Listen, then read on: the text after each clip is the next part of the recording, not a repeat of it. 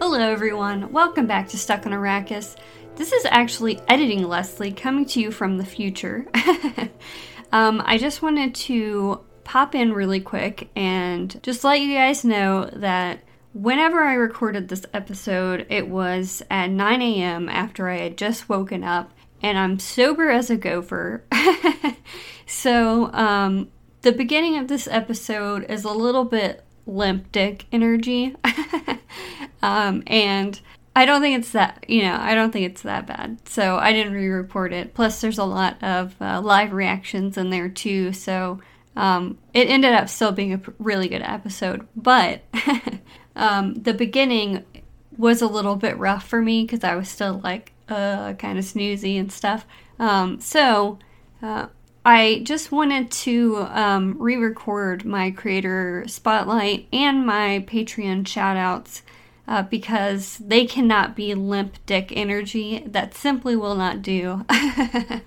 um, so my content creator spotlight for this episode is Lord Captain Commander Dunn. He has a YouTube channel where he does live streams with a bunch of different people um, talking about writing and movies and kind of pop culture types of things. And he actually had me on his live stream a couple weeks ago. So um, we just kind of were able to chat about Wheel of Time and our favorite characters and predictions that I have and, uh, you know, general Wheel of Time stuff. It was kind of like a uh, Wheel of Time Q and A or something like that. So I will leave the link to that stream because it's still up. Uh, in the description of this episode, and I'll also leave a link to uh, Lord Captain Commander Dunn's just general YouTube channel and his Discord as well. His Discord is a pretty cool place to be too, um, so if, especially if you're a writer, um, I think uh, there's a lot of cool writing advice and stuff like that on his server, so um, I'll have a link to that as well. And for our Patreon shoutouts, I have three new patrons to uh, shout out this episode. The first is Andreas, and Andreas actually became a patron of mine a couple months ago, um, but at the time I was in the middle of a bunch of Discworld episodes, and he doesn't like Discworld, so I wanted his shout out to be in an episode that he would enjoy. So thank you, Andreas, for your support. Um, Andreas has been supporting me since the beginning when I was still posting my episodes on Reddit and I didn't have a Twitter or anything like that. Um, so thank you, Andreas, uh, for your continued support over the years. I'm really happy that this podcast led me to meeting you because you've become a very good friend of mine. So thank you. And also, Allie and Gus from Wheel Takes are now patrons of mine. Thank you guys so much for supporting me. Uh, you guys know Allie and Gus from Wheel Takes. They are a hilarious first-time reader podcast. Gus has read all of the series, and Allie hasn't. Um, and honestly, I don't even know why I'm telling you guys this, because if you listen to any of my episodes, you probably know who Allie and Gus are already. Um, they're also a big part of my Discord, so if you guys haven't joined my Discord, please do. Um, and you will find not only me, but Allie and Gus there as well. It's a very good time. Thank you guys for your uh, your friendship, mostly, and your support. Thank you. All right, well, I'm going to turn you guys back over to sober and tired Leslie. I'm sorry. Thanks, guys. All right, so I guess this is where the rubber meets the road. Let's talk about Crossroads of Twilight. And all I have to say is, whew, this book. It's definitely my least favorite of the series so far. Um, if I had to sum it up somehow, I think I would say this. The second half was pretty good. The ending was a limp weenie compared to all the others. And the beginning was borderline torture. So I say that the ending was a limp weenie, but it was actually a pretty big moment. It just didn't have the same build-up as the rest, and it wasn't as mind-blowing. And more importantly, it was cliffhanger, and now I can't stop myself from moving on to Knife of Dreams. So, um, New Spring is on hold for now. I am going to move on to Knife of Dreams. Um, I'm trying a slightly different format for the next book instead of doing um, the book in quarters because, as I understand, shit starts to get really real uh, starting with Knife of Dreams. So instead of just doing four parts in the book, which I think would make the episodes extremely long as we go into the end of the series. I'm going to do like four or five chapters at a time and just talk about those four or five chapters per episode. That's going to mean I'm going to have a lot of episodes for the last four books, which I'm sure most of you are thrilled about. um, but that will be coming up. You'll see a lot more episodes per book from me going forward. But first, because we are talking about the beginning of a book and the end at the same time, um, of course we have to, to take a moment to discuss the prophecy. And this prophecy is pretty good. "And it shall come to pass in the days when the dark hunt rides, when the right hand falters and the left hand strays, that mankind shall come to the crossroads of twilight, and all that is, all that was, and all that will be shall balance on the point of a sword, while the winds of the shadow grow." Um, apparently this tra- this excerpt is from Some Prophecies of the Dragon translation by Jane Farstrider, which is interesting, I actually. So looking at this prophecy, I don't think this one has any real specific meaning, really. Um, I'm not sure what the left and the right hand are, but I think this prophecy kind of is just to set the tone for the book, and it does it quite well. Um, there's a lot happening. There's a lot of uh, people going off of plans and having their own kind of plans. Um, so I think this sets the tone for the book well. I don't know what the dark hunt is, but it's terrifying. Actually, now that I'm thinking about it, maybe the dark hunt is that big pack of shadow... What are they? What are they called? Dark hounds? Yes, dark hounds. I almost called them hellhounds. Um, are that big, is that big group of dark hounds that's kind of looking for something. We see them come to Perrin's camp, I believe. Um, and they don't do anything to Perrin. They just kind of smile and walk off. But I'm, I'm thinking that that's them, actually, now that I'm reading this again. There's also a part that says, "All that is, all that was, and all that will be shall balance on the point of a sword." And I feel that in this book. Um, this book feels like anything could completely swing the battle against the shadow in either direction. Maybe it already is. Um, at the end of this book, Egwene is captured, Matt is on the run, Perrin and Rand are both trying to make deals with the Shan-Chan. Any of these things could go very wrong, and anyone could die. I feel like this is kind of the held breath of the series, you know. It is a little bit unfortunate that it was structured the way that it was, because it feels like a held breath that you just, you're holding too long and you're running out of air, um, if we're still going with that kind of metaphor. So, but anyway, I do feel like there's a lot of setup happening in this book for maybe bigger moments, um, apparently in Knife of Dreams. So really excited about that. Morgan from Podcast of the Dragon has told me on multiple occasions that this is really the first part of the same book, and Knife of Dreams is the second part, which is a big reason why I'm just going to move on to uh, Knife of Dreams so I can kind of complete that thought, you know. It also says, "The winds of the shadow grow," and I think this that we see this in So Harbor, and the fact that everyone's food, regardless of where they are, not just in So Harbor, is full of weevils and bugs, and um, things are rotting really easily and stuff like that. Um, we've seen multiple mentions of food going bad um, throughout the last two books or so. Moving on from the prophecy, I'm not going to spend a whole lot of time talking about the first half or so of this book because not a lot happens in it, and none of it is worth discussing right now. Um, I think there's probably a ton of foreshadowing and clever world building in this first half, but since I can't understand it, I was just kind of bored to tears. Um, And I think it might be because we spend so much of the first half in perspectives that I don't usually care for already. And um, two, well, both of them are worse than ever somehow recently. Uh, Elaine is pregnant and everything is kind of boring there. And yeah, you guys have heard my complaints about Elaine's uh, plotline multiple times at this point. I don't know why she's pregnant. I think that's a stupid idea. I'm upset that Brigitte is just kind of stuck with her right now, and so is Avienda. Um, it just kind of feels like they're wasted potential there. And honestly, like, Elaine's not going to be able to have any part in the last battle now that she's pregnant. Like, the last battle's definitely not nine months away.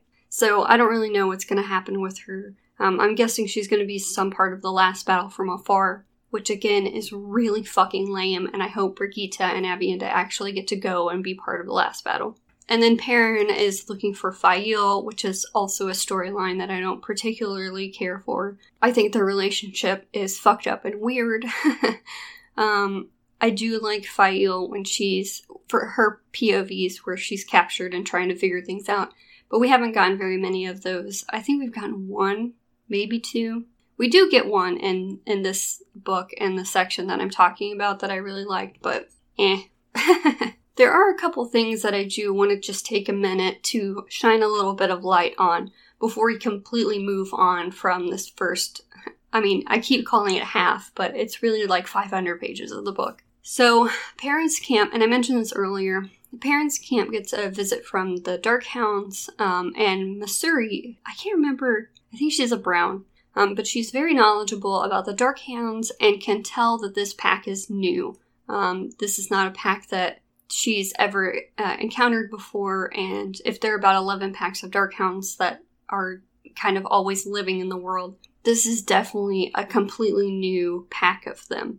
Um, they didn't do anything to the camp. They didn't do really anything. Um, they just kind of smelled and left. The wolves call the Darkhounds Shadow Brothers, and in this book, at least I think, we're just learning it for the first time in this book, but we learn that they were once wolves too. So Darkhounds are wolves who's who have been turned to the shadow. I don't know if they turn to the shadow of their own volition or if they're forced to. Uh, I guess I'll find out at some point. But I'm pretty sure they're the Dark Hunt. I mentioned Fael's perspective earlier, and I'm not going to go into a whole tirade about how creepy Roland is, even though I really want to, but just know that I really want him to fuck off. And we were t- actually talking about this on my Discord, which, by the way, if you haven't joined my Discord, please do. um, but Morgan from Podcast of the Dragon um, was part of the conversation, and I just want to share her opinion because it's fucking hilarious. Um, so basically I said, I don't know how I feel about Fael using this guy to get away. I have completely changed my opinion on that. um, but Morgan said, whatever, sucks to be Roland. He went to the Shido and then begins to kidnap wetlanders, even though it is a gross violation of J A T O. In my opinion, Fael can cock tease him until his wiener flies off like a rocket or a balloon with the air let out. I agree. The Rebel Aes Sedai have decided to make uh, Quindiar for money, which is pretty cool. Um, also, in Fael's perspective, um, we see kind of how Morghese is doing. And this is one of the things that I love so much about Morghese. Let me read this passage to you. It says, unlike Aleandre, the golden-haired woman had grown tougher by the day since their capture. She was no less desperate, but she seemed to focus it all into determination.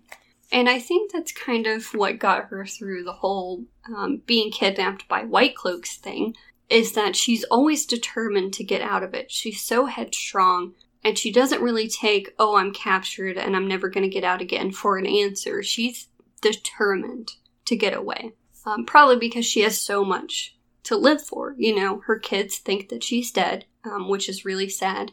Um, she's definitely already given Elaine the throne, so it's not like she's concerned about her kingdom anymore or anything like that.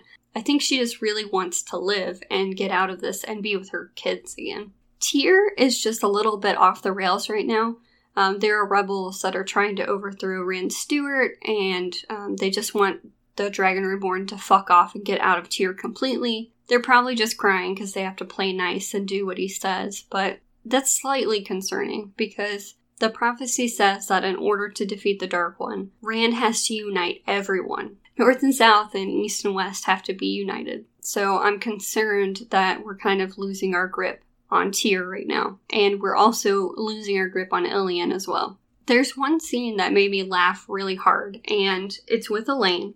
And Dylan goes and collects all of these uh, heads of houses to meet with Elaine because, she, you know, she's vying for the throne. And um, Elaine, knowing that she has to make a good impression, puts on her best I want to be queen face and gets all dolled up. And then she goes to meet them, and they're all children. She was expecting to meet adults, but they're all children. And I'm wondering if this is kind of the same as the young sitter thing that Swan has been um, really interested in figuring out lately. It feels like a lot of positions of power are suddenly held by people who are much younger than their predecessors. Even the White Tower has a lot of young sitters all of a sudden. And in addition to the Rebel Aes Sedai, we have, you know, our Emonsfield Five are all leaders in their own right, and they're very young. Swan hasn't been able to puzzle out the young sitters thing yet, but I hope she does soon because I'm clueless. I don't know what the pattern is, other than the fact that there are young leaders popping up all over the world, and maybe that's all it is, but I don't know. Swan seems to think otherwise, and I believe her because she's awesome. Also during this meeting, uh, Avienda tells the children that Brigitte will shoot their eyes out, which is probably my favorite thing that she's ever done. Oh, that's so funny. Also, uh, with Elaine, Amarilla is definitely about to start attacking Caemlyn.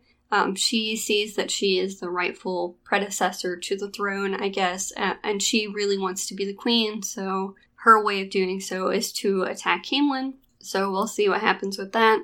For whatever reason, the rebel Aes Sedai start negotiations with the White Tower and Ellida, and they're like terms that Ellida will never accept or agree to, like having her go into exile and forgive all of the rebel sisters. And I honestly don't know what they were thinking. I don't think this is going to end well, and I think it's a big part of the reason why Egwene was captured in the first place. But they also decide that they're going to try to negotiate with the Black Tower, and they plan to do this by taking, and they plan to do so by taking the Ashaman as warders to keep them on a short leash. And we all know that ain't going to happen, especially with a dark friend at the top, which is upset. Taim, fuck you, man. You could have been cool. You could have been cool. And you decided to be a shithead instead. um, but I am a little bit nervous about, I mean, I'm sure that they'll s- send some sort of uh, emissary or something to start negotiations with the Black Tower. And uh, Aes Sedai emissaries tend to uh, become, I don't know, bonded to Ashaman, from what we could tell. So I guess we'll see what happens with that too. There's a very cool line in, or cool, interesting, intriguing even, a very intriguing line in this section of the book. Egwene is thinking about how food keeps spoiling no matter what they do. And she says, or thinks, it was as though Sidar itself was failing. Okay, so the food always spoiling and getting bugs is definitely some straight-up Dark One shit. But can he also affect Sidar? Like, he could put a whole taint on Sidene to fuck it up. Like, he really had to try to fuck Sidene up. But I don't know if he can affect Sidar or not. I don't know why I have a feeling he can't. I don't know if it's because he's a male channeler, but at the same time, I mean, can we even call the Dark One a male channeler? Maybe he can affect Sidar, and if he can, that's extremely concerning. I also still don't know what all the funny business with Sidene around Abu Dhar was, and I'm not sure if I'm supposed to have figured that out by now. So if I should have figured that out, please let me know what I missed. Point me to a passage that I can go back and read, um, and if not, then, you know, feel free to raffo me. One interesting thing that I read was Leanne has switched to the green Ajah, which I guess you can do if you're sealed and then healed. I mean, this is entirely new territory. There's no precedent for this. Um, but I don't know. I think it's interesting that she switched. Maybe she's got a man or something now. I just don't, uh, whatever. Or maybe she's just ready to go into battle, you know? We did see Nicola foretell something in a previous book. What was that? I think that was the Fires of Heaven, maybe. There was a bubble of evil in Saladar. Were they in Saladar? I can't remember. Whatever, book five or six, one of those. But she can still, she's still foretelling things. However, her friend is the only one that's ever there to listen to the prophecies or the foretellings and might be changing the message. So we, I don't think we can really rely on this right now, especially since Nicola is probably a shithead. A couple of the foretellings that she had are things like um, battles with the Shanchan, which we already know is coming up uh, because of an Egwene dream. Uh, battles with the Ashaman, which we ha- can kind of assume is going to happen. Um, those two entities cannot keep existing separately. Um, something has got to give. And she also foretells that the Dragon Reborn is going to do nine impossible things. And I tried to figure out what these are because I don't think she says. Um, but I think cleansing Sidene is one of them. Bringing the Aiel out of the waste. Um, making a deal with the Shanchan. Those are probably, uh, well, he hasn't made a deal with the Shanchan yet, but those are probably at least three of the impossible things. And most importantly, I think, she foretells the Amerlin seat being imprisoned. And we see this happen, well, I mean, we could be talking about both Egwene and Ellida, but we do see Egwene getting captured at the end of this book. And the fact that the narration spent a bit of time saying that, yes, Nicola is a f- is foretelling, but also her friend is the only one that's ever there and might be changing the meaning, that makes me a little bit suspicious of this foretelling and of Nicola, because she escapes three or four days before Egwene gets captured, and she has this prophecy about the Amerlin getting captured, and I just feel like, you know, she was already trying to be shitty to Egwene before, um, so I think that she has a big part of this uh, Egwene getting captured thing. I think she tried to blackmail Egwene, it didn't work, and now she has some sort of vendetta, and she figured out how to get Egwene into a lot of trouble and get her captured. That's my theory.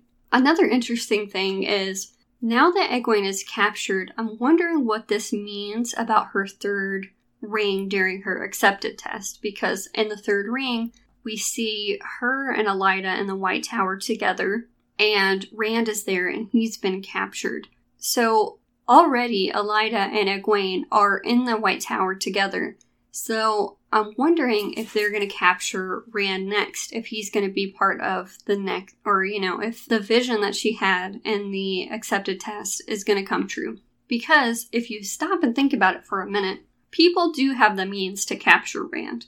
And maybe there are some people who think that the Dragon Reborn would be better if he was in the Aes Sedai hands, because they know, they know about the Dark One, they know how to fight this last battle. That could easily be um, a commonly held belief in certain parts of the world. And we also have the Forsaken, who I'm sure are spreading all kinds of lies and rumors and misinformation um, about the situation.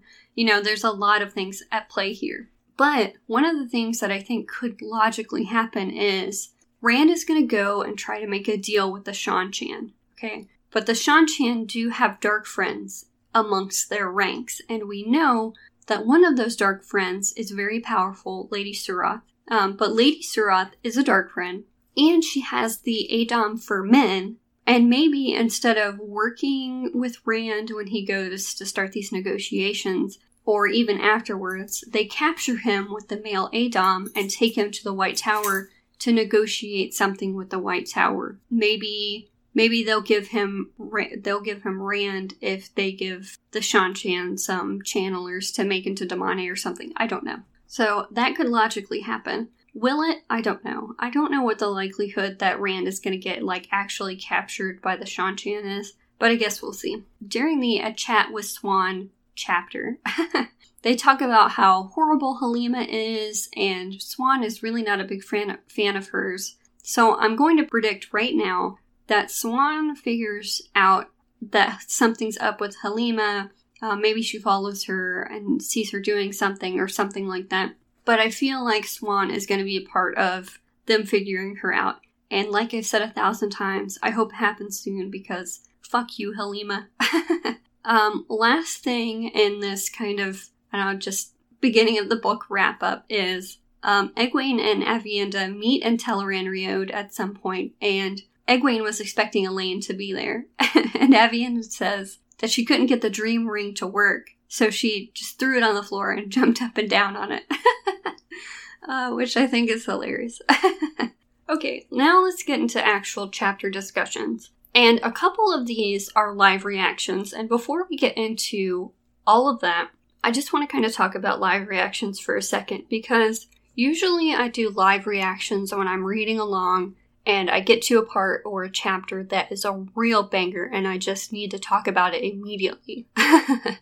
um, and those are kind of the live reactions that I decide to do in the moment. However, um, I do have a channel in my Discord under, I guess, my little category, where you can request that I do a certain chapter live reaction. And um, this is the first book where I've really had people um, come in and request quite a few live reactions. So a lot of these are requested live reactions.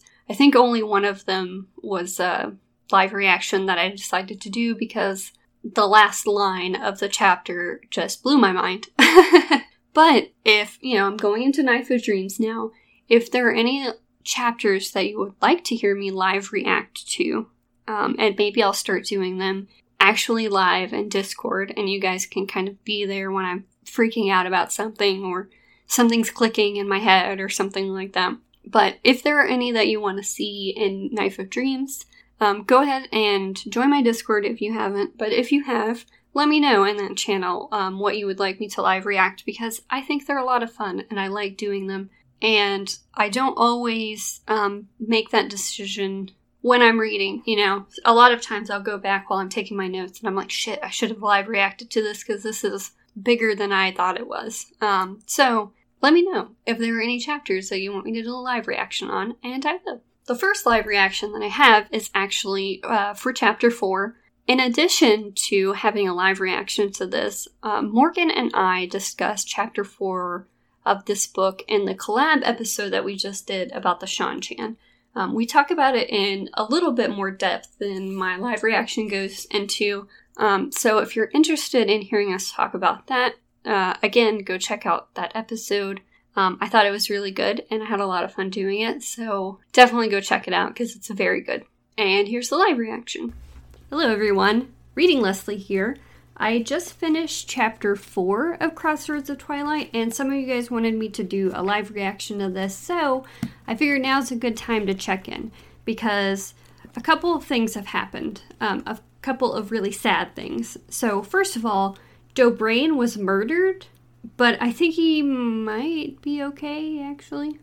Um, I think Samitsu tries to heal him and may successfully have done so, um, because it just says that he appears dead and then she does try to heal him. So I think he might be okay, but the interesting thing is, first of all, Dobrain is like the only noble that I like, so I was really upset when this serving woman came in and said that he had been murdered. They find a forged note that looks like it was written by Dobrain, and the note gives the bearer's authority to remove items from his apartment. And I don't know, like, what kind of idiotic crooks they have in this world, but that's the stupidest thing I've ever heard in my life.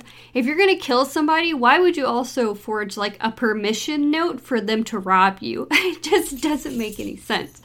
Uh, so I don't really know what's going on with Dobrain right now, but he's either dead or very close to being dead, and somebody tried to kill them and they wanted to get something out of his apartment. So that's where we are with Dobrain.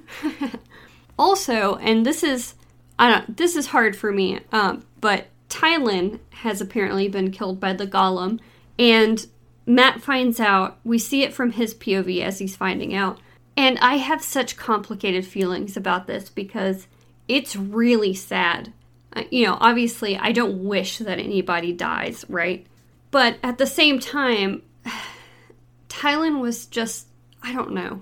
She she committed sexual assault. I mean, she was, like, sexually assaulting him on the regular. So, on the one hand, I don't, I'm not sad that she's gone. Because, well, see, okay, I don't want to say that. I am sad that she's gone. But at the same time, I don't know. It really hurt Matt. I don't have any sort of, I don't know, feelings toward Tylan, like positive feelings. And she's a character in a book, so I guess I'm not sad that she's dead. But I am sad that Matt was so sad about her death, because he, I think he was really hurt by what happened, especially since he's the one who tied her up to make it look like she had no part in it, and being tied up is probably what led to her death. Now, I don't know if Tylan could have, like, fought off a golem if she wasn't tied up. I don't think she could have, because, I mean, he's, he's, like, impossible to hit, and he's wicked fast, so she wouldn't have been able to get away, but that's neither here nor there.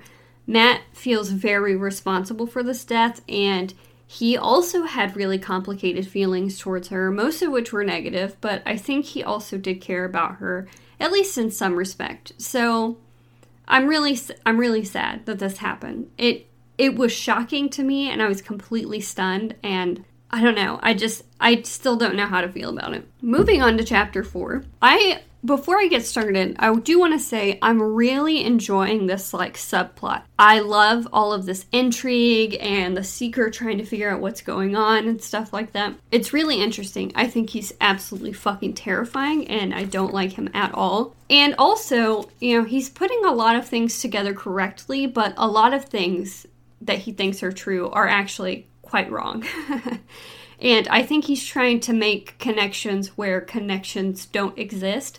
Not that he could ever know. I'm coming from a position where I know everything that happened and how everything connects. But his theories aren't quite right. But some of them are very close to being right. So this chapter is basically the Seeker goes to see Kareed, who is a member of the captain or the Death Watch guard. And he has some questions about for him about all of the stuff that's going down, and specifically about Chuan's disappearance, because as we could have guessed, everybody is very upset about her disappearance. I don't know, a lot of the members of her group and her entourage are very upset about what happened, um, like Lady Surath and her truth speaker, whose name I can't remember, Amarath or something like that. They're all very upset about it, and of course everybody's looking for her, but at the same time, it's not like this is super surprising to anyone, because competition for the throne is very high in their family, and apparently assassination attempts happen on the reg, so everybody's trying to find them, everybody's upset, but at the same time, what are you going to do? Uh, it's the, uh, I was going to say it's the Game of Thrones, but it's really not. Anyway, so the truth speaker, whose name I can't remember, um, just says the Seeker. Moore, I think, right? Okay, yeah, it is Moore. Okay, so Moore is the Seeker, and he has, at this point, figured out that Chuan is probably with the uh, Damane that escaped, the Suldam that have escaped, Aegyanan. He's also able to put in this group, which is correct. Um, he also correctly guesses that one of the Damane in their company was probably an Aes Sedai that, who, that was hiding out. Um, so he's figured out quite a bit of this. So basically the reason for Moore coming to Kareed is that he suspects that he might have something to do with Tuan's disappearance, because this man who has uh, been a Death Watch guard member since Tuan was born has sort of an emotional connection to her. Um, he's been watching her for a long time. He saw her grow up. And at some point, Tuan gave him a doll of hers because I think he saved her life or something like that. And uh, Kareed kept the doll. And so the Seeker is trying to piece together where he fits into it, if he does, um, based on his fondness for Tuan. He also says um, he's learned that Kadir also, see, I keep calling him Kadir, god damn it, Kareed.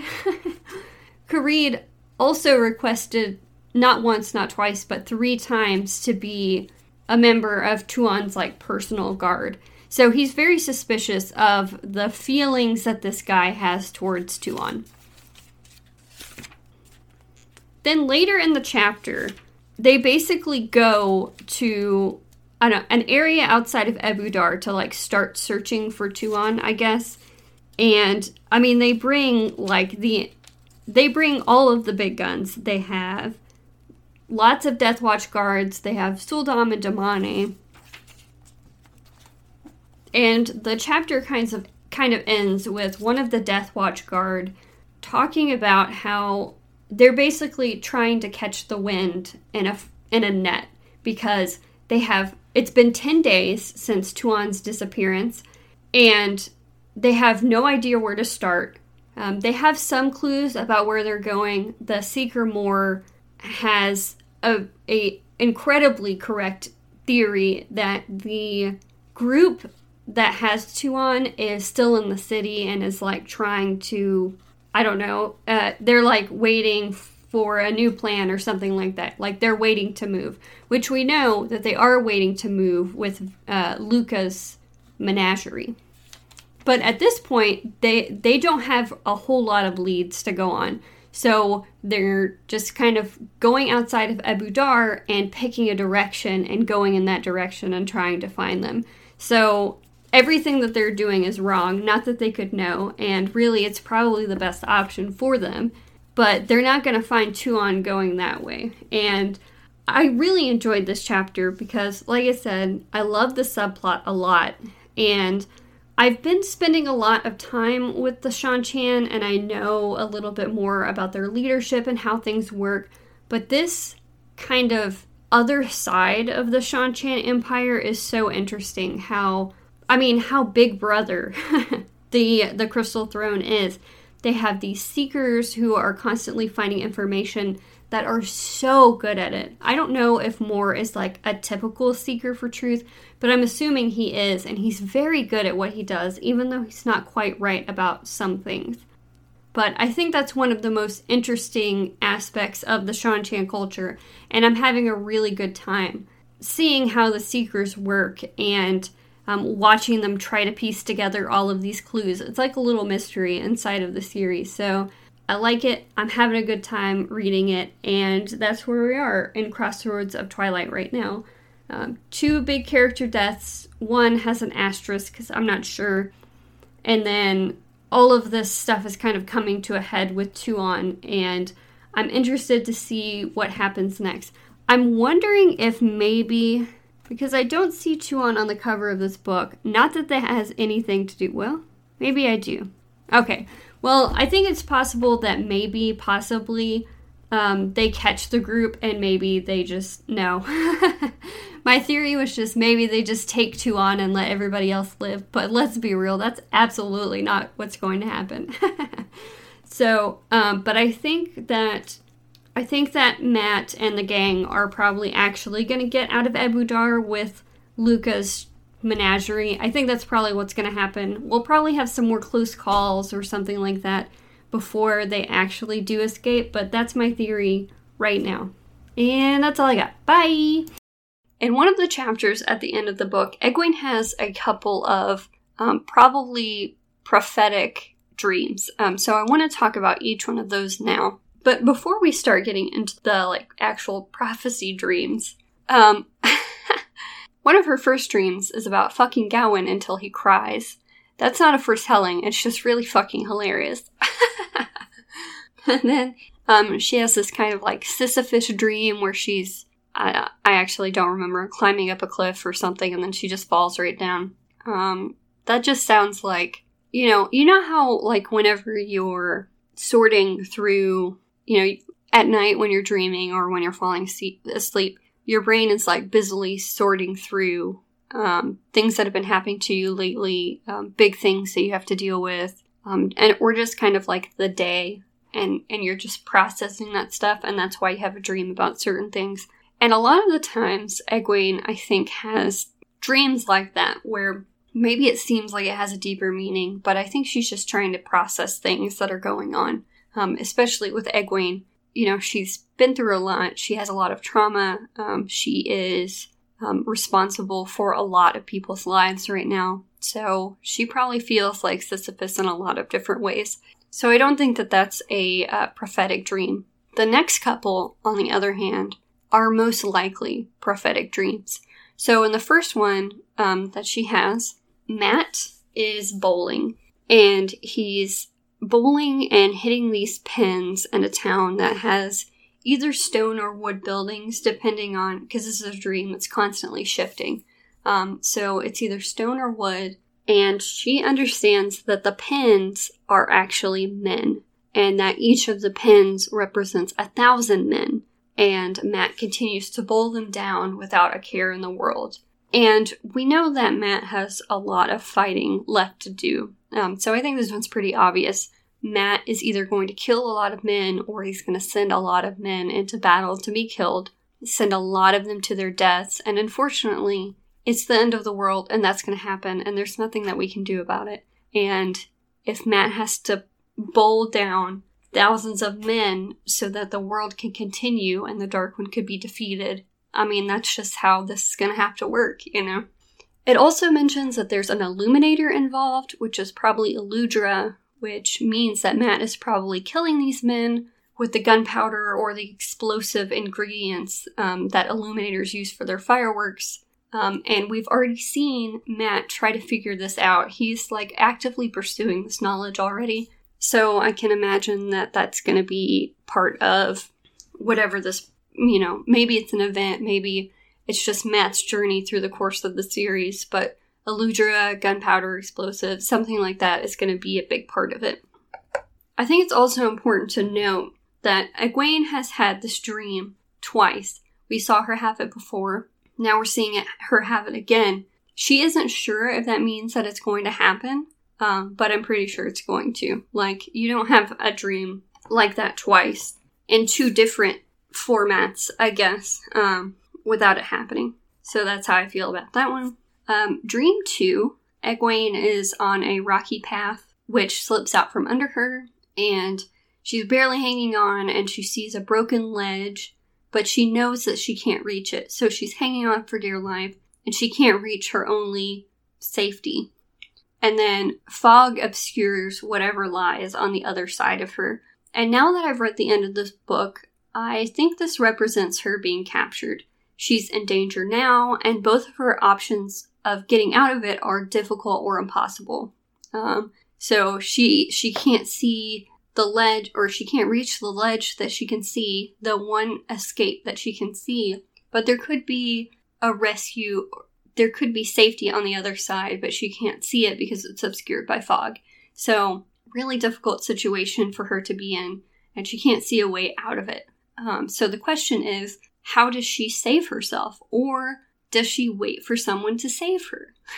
And in the dream, suddenly a woman with a drawling accent and a sword appears, and she tells Egwene that they can reach the top of the mountain or whatever together. So she's in this very scary predicament, and then the Shan-Chan comes to save her, and it's very unlikely, you know, we don't expect the Shan-Chan to come and save a channeling woman. And I'm wondering, which Shan-Chan is this? Is it Egiana? Is it Olivia? Is it another um, Damane or Suldam who has realized that these Aes Sedai are exactly like them, and just because they're channelers doesn't mean they should be leashed and things like that? I'm going to expect that this is Egiana, but like I said, it could very well be Olivia, um, who is now working with Nynaeve. Uh, maybe Nynaeve sends her to save Egwene or something. I just don't know how Egyanan is going to get, like, how are their paths going to cross? You know what I mean? Egyanan is on her own journey. Egwene is on hers. Um, so if it's Egyanan, something has to happen for them to bring them together, and I don't know what that would be. Egwene also mentions that she knows she's tied to a Shan-Chan woman, but she isn't sure if this person who's saving her is the same Shan-Chan woman or not. I'll just have to puzzle this out or read and find out because I have no idea. And the last dream I want to talk about, in this dream, Egwene is on top of a spiraling tower. On the tower is a white plinth with a single flame on it. Two ravens come out of the mist, landing on the lamp and then flying away. And this causes the plinth to wobble, and it sends flames around the plinth. And I think this is a pretty obvious one. And Egwene thinks it's pretty obvious too. The flame is the flame of Tarvalin, or the White Tower perhaps, and ravens are often associated with the Shan-Chan. At least they have been recently, um, and with Matt, I guess. Wait, yeah, and with Matt. uh, whenever Egwene wakes up, she asks herself why a Shan-Chan woman would save her, and then the Shan-Chan would then attack the tower. And I think the Shan-Chan are going to attack the tower while Egwene is being held, and then maybe one of them is going to help her escape during the battle. That's kind of what my thinking is right now. In this chapter, we also learned that Halima has killed another sister and her warder, and somebody finally figures out that those two were killed with Sidene, but that doesn't get them any closer to figuring out it was Halima, because I think I, I think I might have mentioned this in one of my live reactions, but the The Aes Sedai, even the rebel Aes Sedai, have a really hard time believing things that they think are out of the ordinary, which is really weird. Um, we have seen one Aes Sedai in the White Tower who was like, listen, all of this shit that you think is crazy could actually happen. It's the end of the world. It's not I mean, you guys are acting like this is all ridiculous, but it's probably not, actually, because, like I said, it's the end of the world and things are changing very rapidly. But I'm very nervous that everyone around Egwene and the Saladar Aes Sedai, they're never going to figure out that a woman can can channel Sayidine. Like, that's just so out of the norm. And if they can't believe that sisters would swear fealty to the Dragon Reborn, a man who's going to save the world and is prophesied to do so and is their only hope of salvation, if they if they think that a sister would literally never swear an oath to him, this person that's going to save them all, then there's no fucking way they're ever going to suspect that a woman is channeling Sayidine and that Halima is actually um, the perp. Unless they see her do it with their own eyes. Um, I'm thinking that that is the only way. If they get evidence that they absolutely cannot refute, then maybe they'll figure out that Halima is actually Forsaken. I mean, that's just going to open a whole can of worms. Halima is a Forsaken. Forsaken can be uh, reincarnated and given different bodies. There's a lot to unpack with Halima. Okay, chapter twenty-one is called A Mark, and I actually have a live reaction for this one. Um, and I thought it was a great chapter. Um, by the way, I've been wondering throughout the series what motivates a lot of these characters to become dark friends and be evil. And I think the answer is the promise of immor- of immortality. Um, I'm thinking that's what all of them want, because we see Alvearen on multiple occasions talk about, or not just Alvearen, but uh, Kisman as well, these um, dark friends talking about immortality. So I think that's the reason that people become dark friends. But here's this live reaction now. Hello friends, Reading Leslie here. I'm not at my desk, so I'm recording this on my phone. I'd be at my desk, but I don't want to be. uh, so somebody requested that I do a live reaction to chapter twenty-one, which I just finished, with my fucking jaw on the floor. Oh my god, what the fuck? So Alvearen, who is one of my favorite villains, comes back from some travels that Missana sent her on. She also went and checked out the Shadar Logoth's I don't know, ground zero. And when she gets back, she goes in through the library, and one of the librarians mentions something about it being a sad day, or uh, her not getting good news or something. I can't remember exactly. So she goes to find Elida, who is in her apartment meeting with a bunch of sitters, talking about what they're going to do about the rebel Aes Sedai, who have just come to start negotiations with them. And Alvearen comes in, and Elida is something else. She's like completely changed her demeanor. She orders Alvearen to go sit down, or I'm sorry, go stand in the corner. They talk a little bit about um, about the negotiations with the rebel Aes Sedai, which are apparently going to go forward.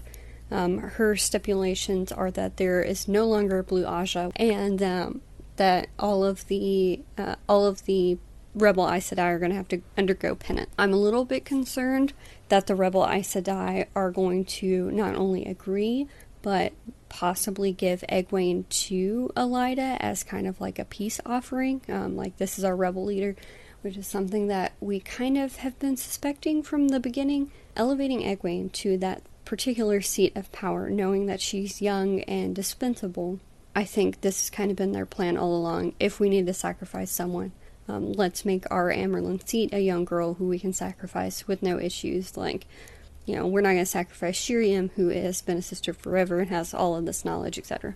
Mm-hmm.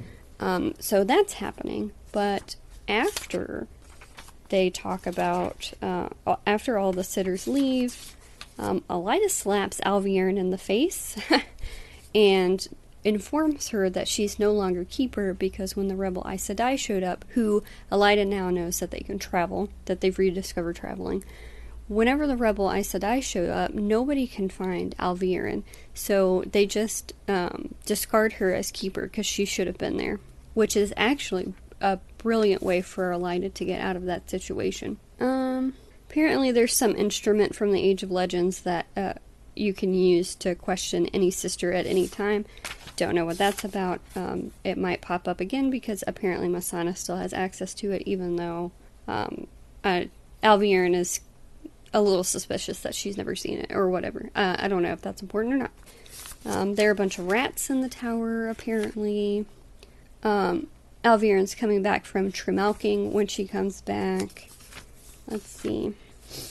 Okay, so after Alvi- or, or after Elida tells Alviren that she's no longer the keeper and that she needs to watch her back, or I don't know, um, she she gets the feeling that Elida knows that she's Black Aja, which is correct. Um, she says something about that she just needs proof or something. Um, so Alviren leaves, freaking the fuck out, because um, this is just about the worst thing that could happen to her, somebody finding out that she's Black Aja, because then they could uncover a whole litany of things. So she runs back to her room.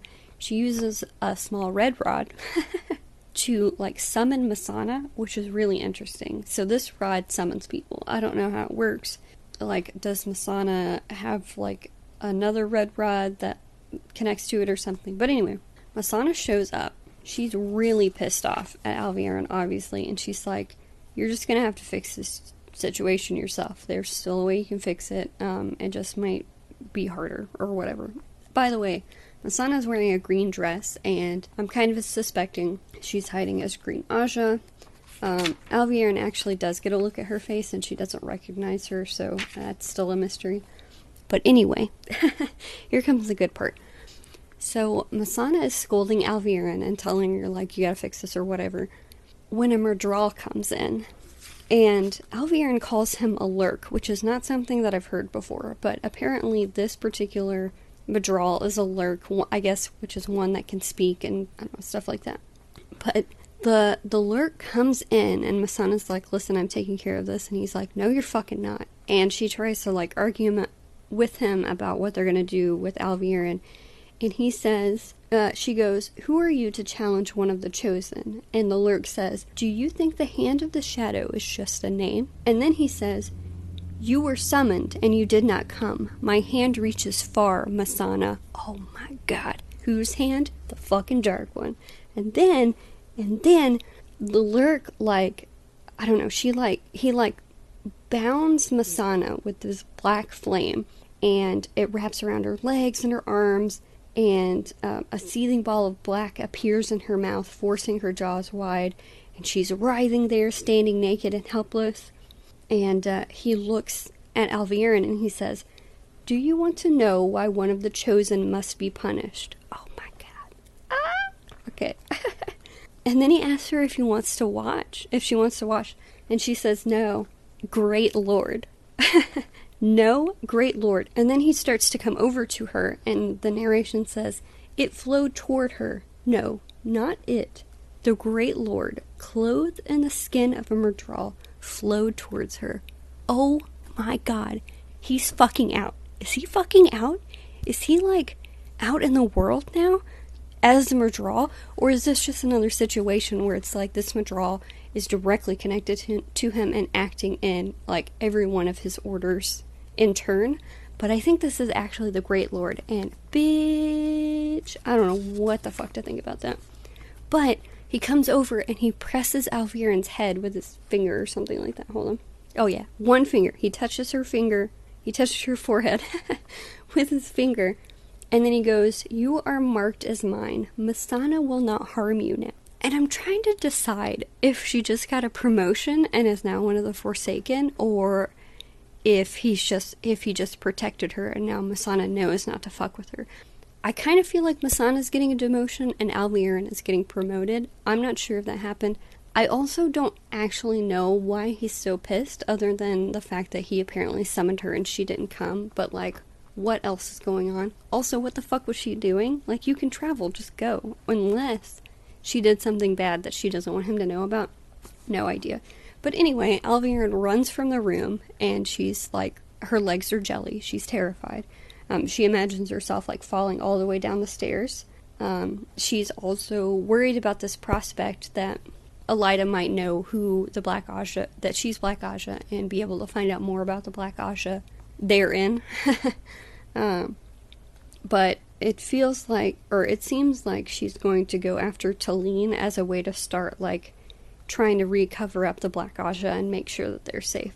So, um, that was fucking crazy. That was the craziest chapter I've ever read, probably. Holy fuck. No, that's not true. But, like, what the fuck, dude, that was crazy. Oh my god, the Dark One's out. He's like totally out. Alviren is probably a Forsaken now, dude. I'm just like, I don't know. I was reading that with my jaw literally on the floor. Like, my mouth was just open the whole time. Woo, that was crazy. Holy fuck. I'm glad that you guys requested for me to do a live reaction to that chapter because, oh my god, it was so good. Uh, okay, Crossroads of Twilight has been redeemed in my eyes. It's no longer a boring middle book. It just got real fucking real, so that was awesome.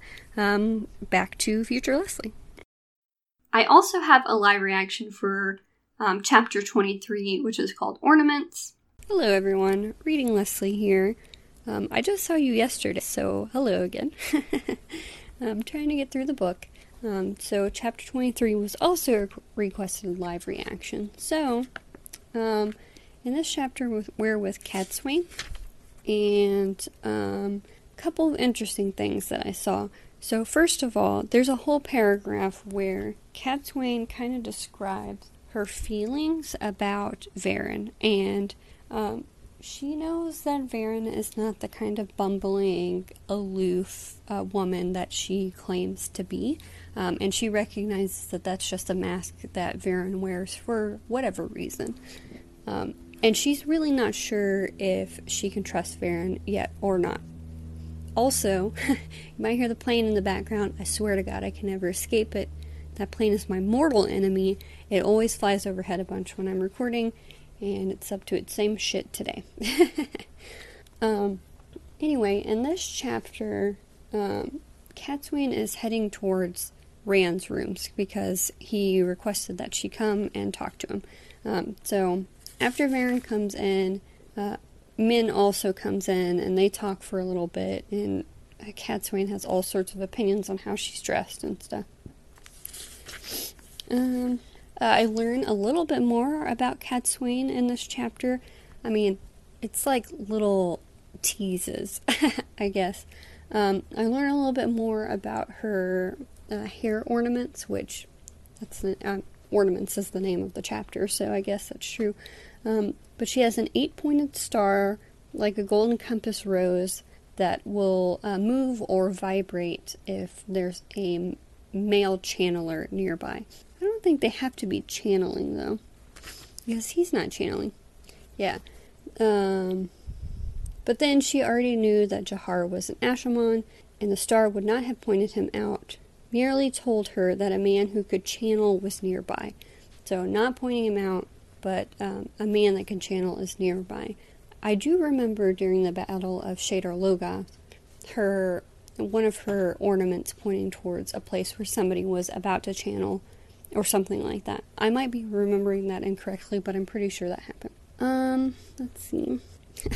there's a there's a sentence in this chapter that I... oh, Robert.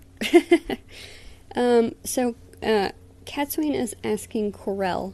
I'm pretty sure that's how you say her name. I don't know. I think that's a dish brand or something. But anyway, Corell, if she's noticed any uh, change in Sidene while she practices linking with her Ashamon warder, who I think is also Jahar. And and also, I can't remember which Ashamon that is. I know that's his first name, and I know his last name, and I'm too scared to look it up, so... Is it Dahmer? God, I can't remember. Okay, anyway. Catswain asked her if she's noticed any change in Sidene, uh, because they've been practicing linking, and she says that she hasn't noticed anything, but this fucking sentence, I swear to God. It says, um... Corell practiced linking with Dahmer. Oh, Dahmer. Okay. Alright, so Flynn. ah, okay. Uh, she practiced linking with Dahmer too, but the yellow was so focused on her futile efforts to reason out how to do with Sidar what he did with Sidene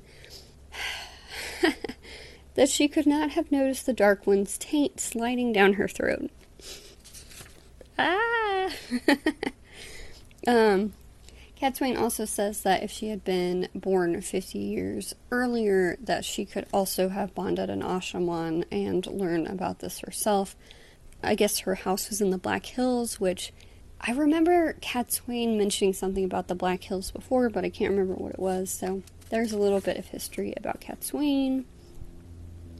Um, during all of this, uh, Lan and some of the Ashaman are like practicing swords, and Catsuane sees Nynaeve um, basically cheering Lan on from the sidelines in like the most dance mom kind of way. Like she's doing the motions too, she's kind of wringing her hands, she's on the edge of her seat.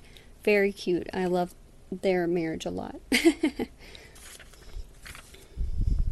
Yeah, here's some more information about Catsuane. She says, um, in the Black Hills, where she began earning the ornaments that she now wore. So, I don't know any details about that, but it sounds fantastic. I don't think I'm, well, maybe I will learn a little bit more about Catsuane's um, journey to become an Aes Sedai.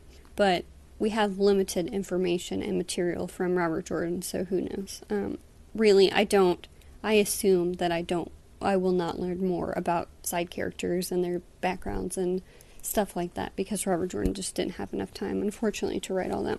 But maybe I'll see it in passing. Who knows? Okay, I'm confusing myself. So Catsuane is actually talking to Maurice. She was thinking about Corell earlier. God help me. um, okay. Early in their chapter, she asked Maurice if she knows anything different about her Ashaman warder after Sidene was cleansed. And Um, she says basically that he's getting stronger by leaps and bounds. And I think that's what we're going to see with a lot of the Ashaman now that Sidene is cleansed.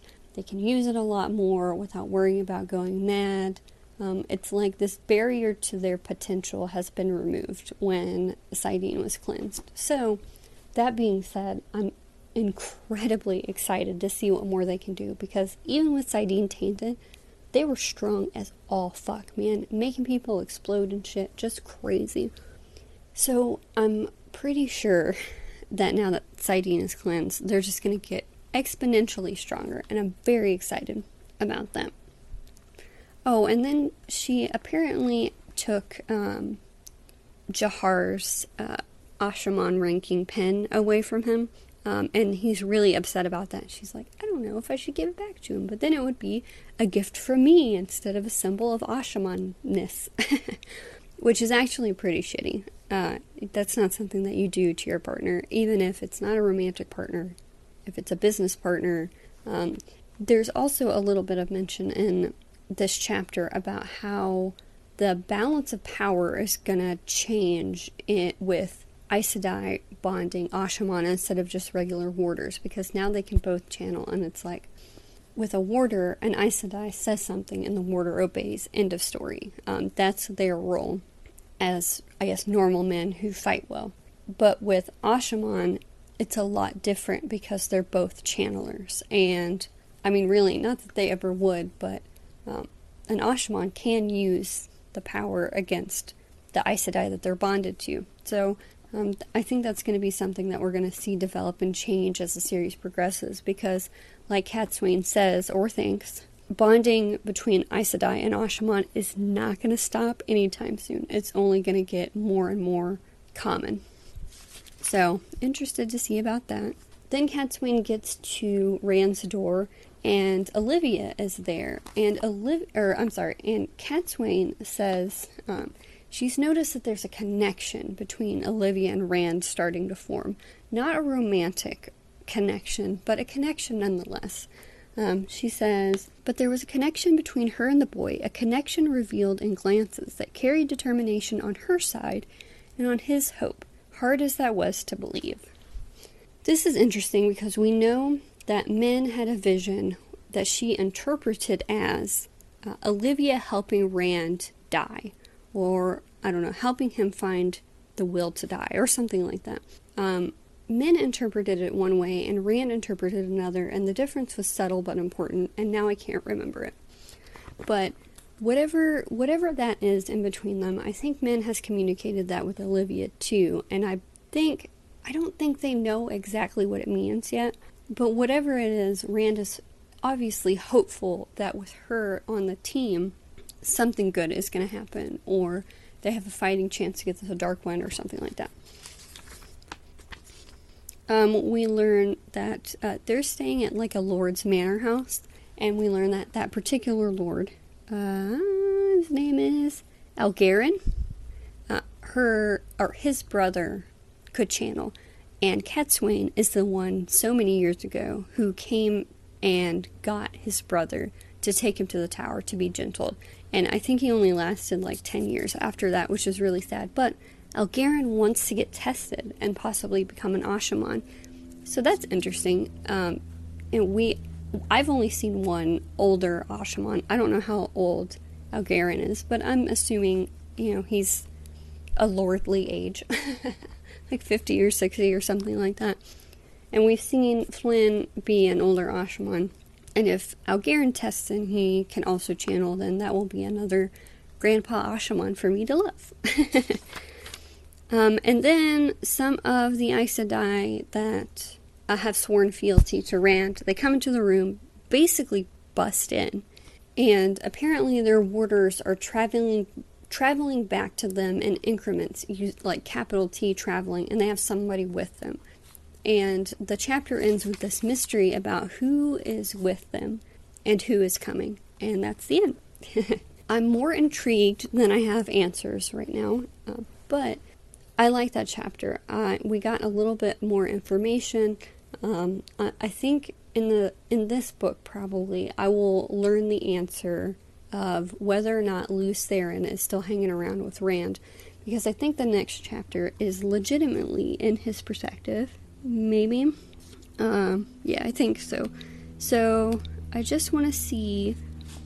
Uh, I really want to learn if Luce Theron is still around. Luce Theron. Luce Theron is still around. I used to say Luce Theron at the beginning of my podcast. Luce Theron, I want to know if he's still around. I want to know if Rand is seeing any change after Sidene is cleansed. I want to know if he's going to start improving by leaps and bounds, because, man, that's what we need to happen. Rand needs to be God-level powerful by the time we get to the last battle. All right, friends, I'm going to turn it back over to Future Leslie. I hope you enjoyed this live reaction. Bye! And I think the biggest live reaction that I have for Crossroads of Twilight is Chapter twenty-four, um, which is called The Strengthening Storm, and this chapter blew my mind, especially the last line. Before I play the live reaction, I gotta say, there's a lot of storming in this series. Um, there's the Strengthening Storm, the Gathering Storm. Um, I think there are multiple chapters called the Strengthening Storm. Just an observation. Anyway, the chapter is incredible. Please enjoy this, like, twenty-minute live reaction. Hello, Reading Leslie here. Uh, hold on. Okay, as I was saying, Reading Leslie here. Okay. I just finished chapter thirty-four, I'm sorry, twenty-four of Crossroads of Twilights, and what the fuck? Okay. um, so, how do I even begin this? Because I'm losing my fucking mind right now. I'm actually losing my mind. Okay, let's talk about Varen for a second, because, um... you may remember there have been a couple of instances where where we see the Forsaken talking about the fact that Rand, they don't want Rand to die until he gets to the last battle and is defeated by um, the Dark One, okay? They have to make sure that Rand gets to the last battle so that he can be defeated by the Dark One at the last battle, okay? We've seen that before, right? We also have seen the influence that Varen's compulsion has on the Aes Sedai, that she's used her compulsion on. Um, I think you know, the examples that I can remember off the top of my head were like, oh, the sister re- suddenly realized, or it became suddenly clear, or um, they have some sort of sudden realization, and that's how you kind of know that it's Varen at work, because the first time we see that, it's one of the Aes Sedai um, that have sworn fealty to Rand, and it says something like, it became suddenly clear to her that um, the Dragon Reborn has to get to the last battle. Um, and that's that's where it's always ended, that the Dragon Reborn has to get to the last battle, okay?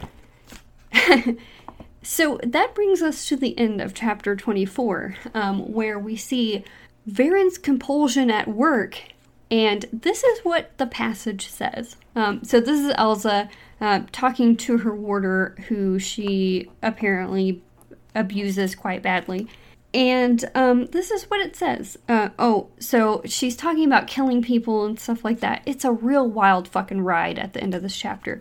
But the part that I'm focused on, and I'm, I'm definitely getting to the point now, is, after all, it had become perfectly clear to her while she herself was a captive of the savages. The Dragon Reborn had to reach Tarmangaiden, or how could the Great Lord defeat him there? Varen's fucking evil. Oh shit. Varen is fucking evil. Varen's evil. Varen is fucking evil. Varen is evil. And it's like the best thing ever. And I couldn't be happier about it because you guys know I love a good villain. And holy fuck, Varen might be like the best villain of all time, honestly. Because for a really long time, I mean, she puts on such a good show of being this kind of bumbling idiot um, who kind of trips over her own feet and, oh, she can be so subservient. But really, Varen is fucking evil, man. She's got plans upon plans. I'm a little high, if you couldn't tell. She's got plans on top of plans on top of plans. We see her lie like one of the first times we ever meet her, but I was too new at the time to notice it. Um, so I think I was reminded later of something that she said, and I was like, whoa, that's a fucking lie. uh, and this whole time I've been kind of going back and forth, like, is Varen evil or not? Because she, I mean, she fucking compulsed a bunch of other Aes Sedai. That's super evil. That's a big fucking red flag. The lying is a big red flag because she definitely wouldn't have been able to lie if she was under oath. And we know the Black Aja can lie. Oh my God. I'm just in shock. I mean, I'm not, but like, oh my God. Holy fuck. Dude, Varen is evil. Ah, I'm so excited. Oh, I can't wait. Oh, I can't wait for everybody to find out how fucking evil she is. Oh my God. Wow. Okay, let, let me talk a little bit about the rest of this chapter because it was a banger and I might as well. Um, so we get a couple of different P O Vs in this chapter. Um, we get uh, Catthwain, we get Rand. Uh, suddenly I forget who else we get, but, but that's not the important thing. The important thing is Rand and the gang are back in Caerien and they suddenly get visitors. And among those visitors are Bashir and a bunch of Ashaman, including fucking Loghain. Ah! Oh man, I've been waiting for this reunion to happen. And whenever I read Um, you know, whenever I saw that Loghain was going to be, that Loghain was there, my first thought was, oh shit, how is he going to explain having non-consensually bonded Aes Sedai? How is he going to fucking take that? He's going to be furious. And of course he fucking was. um, let's see. Um, the dizziness, the whirly, curl, colory dizziness is still happening whenever the three boys talk, or men, I guess, the Emansfield boys think about each other. Don't know what to make of that. Also, also, um, you may remember that after the Tamus Cleanse, I was wondering if Luz Theron was still going to be around. He is. He is, in fact, still around. So uh, I guess Rand is just past the point of no return. There's a huge storm going on during this whole chapter, by the way. That's why it's called the, a strengthening storm. Also, uh, Loyal is back, which is very exciting. He and Min have this incredibly sweet moment. Oh, I love them both. uh, okay, let's see here. Um, I'm pretty sure Loyal is starting to, like, really grow a beard now. He's got some stubble or something like that. Uh, I don't, maybe I'm making that more than what it is, uh, because it also says that he shaved, but I feel like having a beard is, like, important for the Ogier, and I don't know, I can't remember. I'm really high. um, let's see. Uh, uh, Loyal and the Ashaman with him, I think he's an Ashaman. Yeah, something like that. um, they went to every steading to see if they would guard the way gates, um, which we already new, uh, but that went okay, I guess. Um, some of them would not, and some of them were okay with it. Uh, something called the Great Stump is going to happen. Don't know what that is. Wish I had gotten an invite because that sounds great. Let's see. Oh, here's something interesting. Apparently, Olivia... Okay, so this is Rand talking, uh, and he's th- he's telling Loyal that maybe he should, like, you know, go back to his setting because he looks like a fucking skeleton. Okay, maybe not that bad, but you know what I mean. He's he's haggard. But it's... Uh, okay, so Rand's trying to say, you know, go back to the setting. You look like shit. You need to, like, you know, you're getting low longing or whatever it is. But then Rand thinks... He could use Loyal if what Olivia had told him about the Shanchan was true. What? The Shanchan have Ogier, so it's not like Loyal's anything special. I mean, their their Ogier are shitty. Ooh, maybe it has something to do with, like, you know, the Ogier, Ogier as we know are, like, peaceful and they chill at their house and stuff like that. But the Ogier from Shanchan are, like, real fucked up. um, they're, well, see, I don't know. What is what is an Ogier's nature? Is it to be peaceful and hang out with trees? Or is it, oh, no. My monitors went to sleep and I freaked out. Oh, my God. That's hilarious. Okay. Is there na-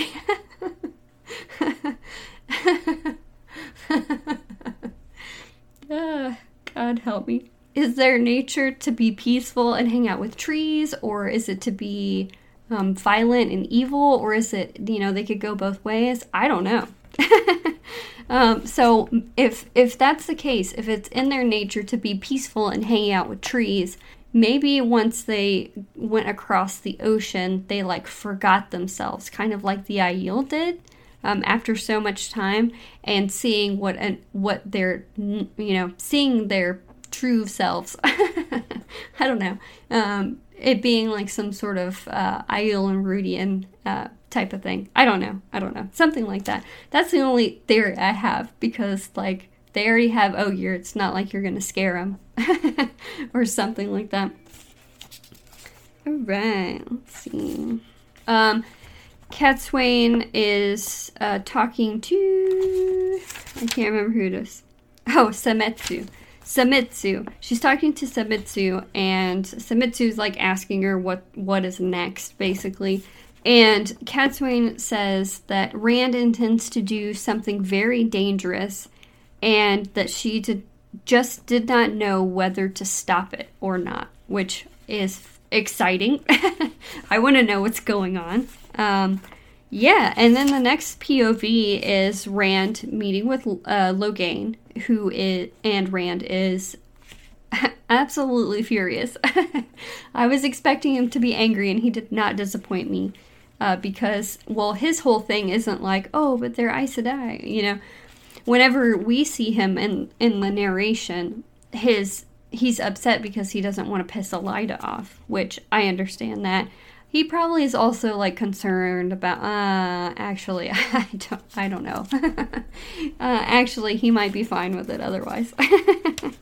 uh, oh, and while this, like, while Rand is in here berating Loghain for orders that Taim gave, but more on that in a second, huh, they're not the only ones in the room. Uh, Loyal and Bashir are also in the room, and they are very uncomfortable. Loyal was pretending to study the flames in the fireplace, and Bashir spent more time peering into his wine cup than looking at anything else, but whenever his eyes touched Loghain, he unconsciously ran a thumb along his sword hilts. I don't know if I remember there being any history with Bashir and Loghain. I know that he was, like, hunting for Taim, and instead joined up with Rand, but I don't I don't know why. I guess I don't remember what what the beef is between them. Oh, okay, so I said more on Taim in a moment, and this is the moment. So apparently we find out from Loghain that um, Taim has his own plans, which we kind of figured because, I mean, he's a fucking dark friend, um, which I recently discovered. And somehow, uh, I kind of suspected, but I was never really like, oh, Taim's definitely a dark friend. That never that never happened. I never said that. I wish I would have. um, anyway, he has his own plans. Flynn, Narishma, Mandfor are on the deserters list, like every Ashman you kept with you. So now the Ashman that are siding with Rand are, um, I don't know, being cast out, or there's a schism happening there. Um, now all of a sudden they're deserters, even though they're with Rand on Rand's orders, and he is technically the leader of the Black Tower, but yeah, apparently not according to Taim. And he has twenty or thirty men that he keeps close and trains privately, which we did hear about from Loghain last book. Um, and I kind of got suspicious. That's when I was like, wait a second. And then he says, every man who wears a dragon is one of that group except me, and he'd have kept the dragon from me if he dared. Okay, so all of the most powerful Ashman are, I mean, really all of the Ashman, um, because that's, you know, that's when you become an Ashman. All of them are on Taim's side, which is fucking concerning. And now we have Egwene and her sisters are going to go to the fucking Black Tower and try to, like, bond with them. Surely they weren't expecting to do that by force, right? They were going to have to, like, work something out between the two groups. Uh, and now... I hope they're not, I hope they haven't gone yet. I hope someone lets them know before they go, because that would be really fucking bad. Um, and then another issue with that, of course, and I brought this up, I think, in the last book episode, um, a big concern is that this hive of dark friends is right outside of Caemlyn, where Elaine and Rand's unborn children are currently residing. Loghain doesn't believe that Rand cleansed the taint, um, and this is ooh, this is a really interesting passage that I want to read.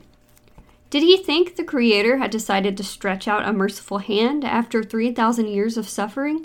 The Creator had made the world and then left humankind to make of it what they would, a heaven or the pit of doom by their choosing. The Creator had made many worlds, watched each flower or die, and gone on to make endless worlds beyond. A gardener did not weep for each blossom that fell. Wow, that was beautiful, A. And B, that's the most I've ever heard about their Creator.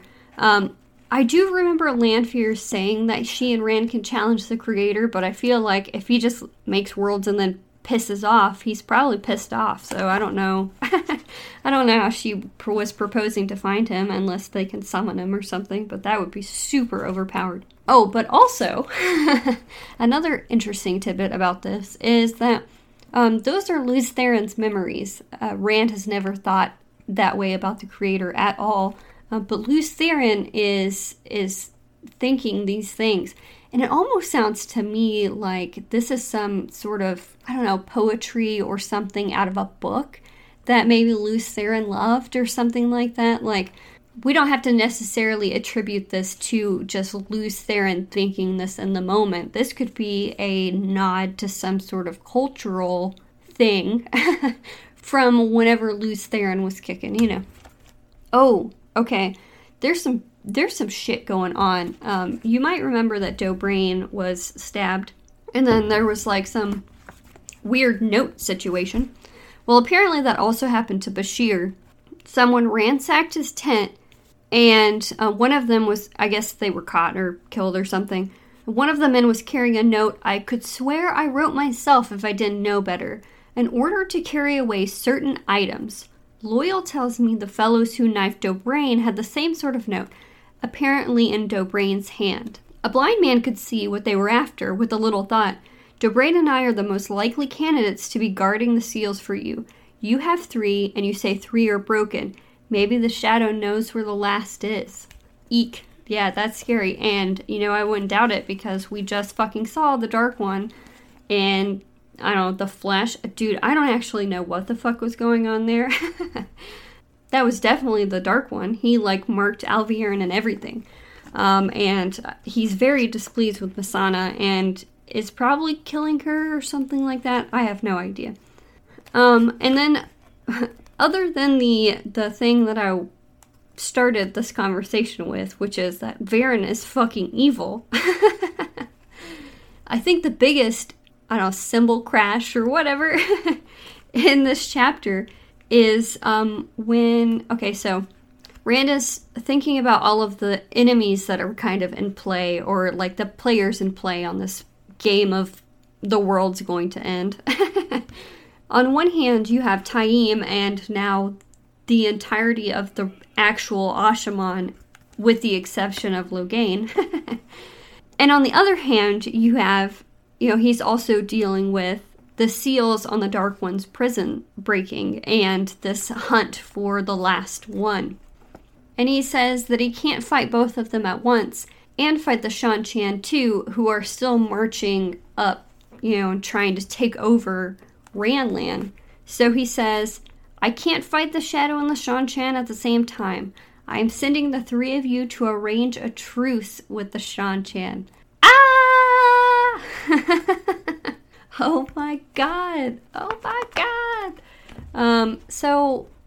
There, you know, we know the Shan Chan prophecy. I can't actually remember what it is off the top of my head, but it's something about the Dragon Reborn kneeling to the Crystal Throne or something like that. Um, and that's how the Shan Chan understand that the last battle is coming or something like that. And um, I was really uncertain when that was going to happen or how or in what capacity. Oh, God. Oh, I just remember they have that fucking Adom that can hold Rand. Oh, okay. All right. All right. Everything's fine. uh, anyway, um, I've been wondering it, to what capacity that was going to happen, because I'm pretty sure that all of the prophecy is going to be fulfilled in one way or another, right? This isn't one of those series where, you know, somebody breaks the chains and uh, fulfills their own destiny and prophecies be damned. Like, literally everything always comes true. Men's visions come true. The prophecies of the dragon have all come true so far. Um, they are also sometimes vague enough to be like, oh, okay, yeah, whatever. But anyway, um, so things come true. Like, the pattern doesn't fuck around. It is what it is. The pat-pats is the pat-pats, as my friends at Wheel Takes like to say. But anyway, it appears that that is actually going to happen. I don't know what the definition of kneel to the Crystal Throne is, if that's even what it actually is, if I'm even remembering it correctly. But I guess we'll see. Whatever happens, the Shan Chan are going to be, I don't know, involved in this somehow. Involved in Rand's plans somehow. And if they're involved in Rand's plans, then they're going to get fucking involved in Rand's plans. So yeah, that was, uh, that was chapter twenty-four. It was a real fucking banger. Damn, what a chapter. That chapter was worth all of the Perrin and Elaine chapters that I had to read to get there. Okay, bye. I want to just take a moment to talk about Perrin's end section in this book. So the last bit of Perrin that we get for this book, because it's kind of not interesting at all and also very interesting at the same time. So Perrin and the gang get all fancied up to go buy grain from a village nearby um, because their army is big and they're getting really hungry and desperate because food is hard to come by lately.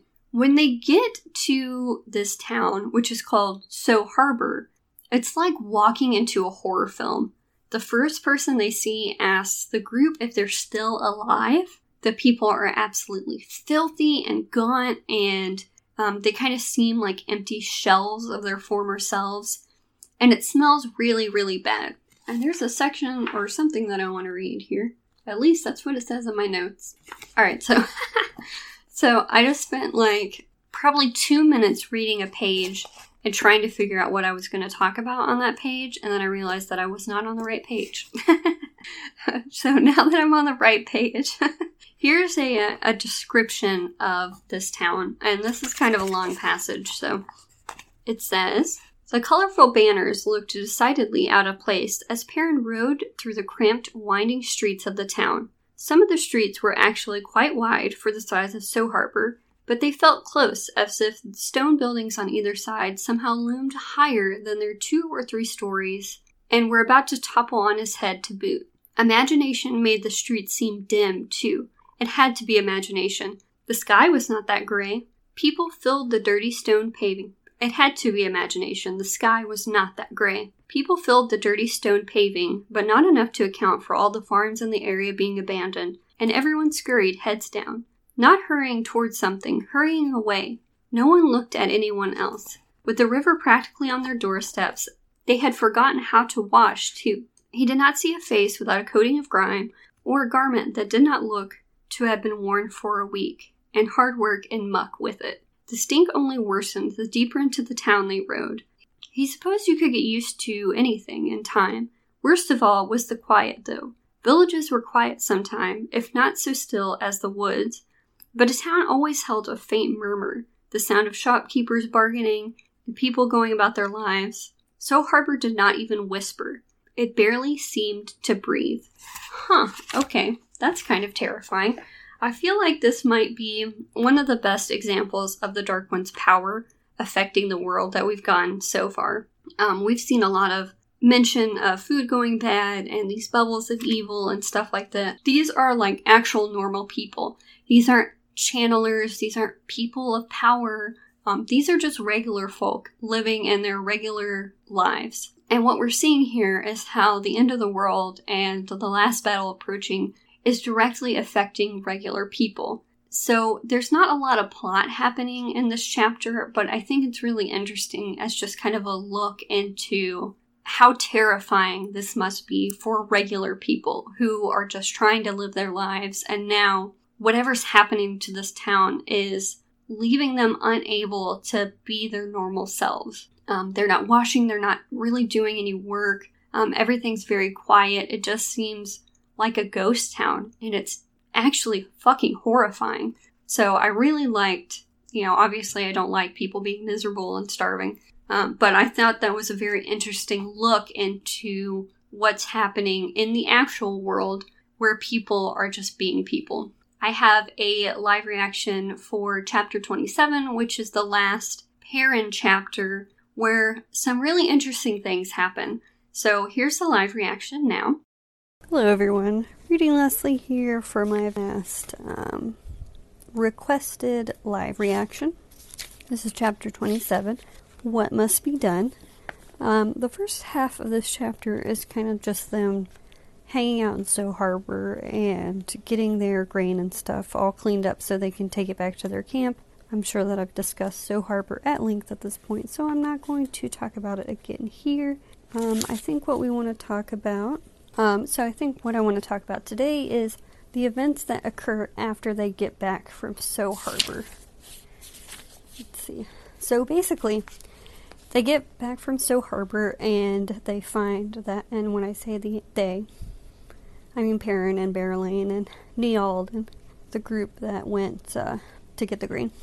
So they get back and um, s- somehow, uh, I think four or so Aiel, Shido Aiel, were captured. And when Perrin comes back, they've already been captured, and uh, a bunch of people, including Massima are, and Aram, are already in the process of torturing them to find out more information. Um, the Shido, of course, are not giving up any information, and Perrin goes and he tries to um, convince them that they in fact need to tell them what they know, um, or else. So, um, first of all, there's a lot of folding arms under breasts in this book that I noticed, more so than normal. So Perrin goes up to one of the Shido men who at the time was being like cooked over hot coals and um, you can smell like his flesh cooking and stuff. It's really gross, but Perrin comes and he kicks the coals away um, because, you know, he's Perrin and that's not going to fly with him. He tries really hard to get the Shido Aiel to just talk to him and tell him what's going on, and the Shido Aiel refuses to, and as I suspected, Fayul's capture is changing Perrin a lot, and really, I feel like this is my favorite Perrin so far. Like, I know that it's kind of a darker and more conflicted Perrin, but that's kind of what I've needed from him. I needed to see some sort of change or something like that, because Perrin has always just been the blacksmith. You know, Matt has changed significantly, Rand obviously has changed significantly, Perrin's always kind of been the same, so, um... I don't love that he's hurting enough to change this way, but I am enjoying the fact that something, it, some internal conflict is happening with him. So anyway, he tries to talk to the Shido. The Shido's not going to give him any answers. He thinks that he has to do anything and everything to get Fael back, so he cuts the guy's hand off, which is like way not the Perrin that we know and love, right? He would never hurt a fly if he if he didn't have to. Um, so he cuts the guy's hand off, um, and one of the Aes Sedai heals him immediately, so it's, I guess it's not that bad, except that now he probably can't use a spear. And then basically, Perrin gives the rest of them the freedom to get the answers out of out of the Shido, and he says that if their stories are too different or they refuse to answer, then everybody's going to start losing hands and feet. He also threatens them, I think, pretty well. He says, "Two hands and two feet," he said coldly. Light. He sounded like ice. He felt the ice to his bones. "That means you get four chances to answer the same. If you all hold out, I still won't kill you. I'll find a village to leave you in, some place that will let you beg, somewhere the boys will toss a coin to the fierce Aielman with no hands or feet. You think on it and decide whether it's worth keeping my wife from me." Okay, definitely not the Perrin that we, we, we've always known, right? Sorry, my dog just decided to chew her bone right, right next to me while I'm trying to record this. um, after all this happens, Perrin stalks off to the woods to be alone because he's, the way that he's acting is so unnatural for him, but at the same time, he doesn't care because his wife is gone. Like, and I think that we can all feel that on some level. If you have a significant other that you would do anything for, I mean, I would cut somebody's hand off for my husband if I wanted to find him and get him back. Not that that would ever happen. Because obviously we have different avenues to go through if somebody's kidnapped our loved ones. But um, I would. I absolutely fucking would. And I think most of you guys would too. Um, so anyway, Perrin stalks off to the woods um, where Elias is. Elias? I can't remember how I say that. I think it's Eli. I think it's Elias. I think everybody else says Elias. And I say Elias. Elias? I can't remember. Elias. Elias is there, and uh, you may remember from many, many books back, he said, "When you start to like your axe too much or it feels too comfortable in your hand, it's time to get rid of it." And that's kind of what happened here. Um... Perrin is getting too used to having his axe around, getting too used to use it. He tells Elias that um, he feels more alive than ever when he's using it and fighting in battle, um, so he just decides to leave it in the woods. Um, after their conversation, they do just that. They leave it in the woods, and I think Perrin's back in his tent or something like that. Oh, wait. Oh, okay. Yeah, three days later, um... Balor comes into Perrin's tent, and he has Talonvor, who I totally forgot about.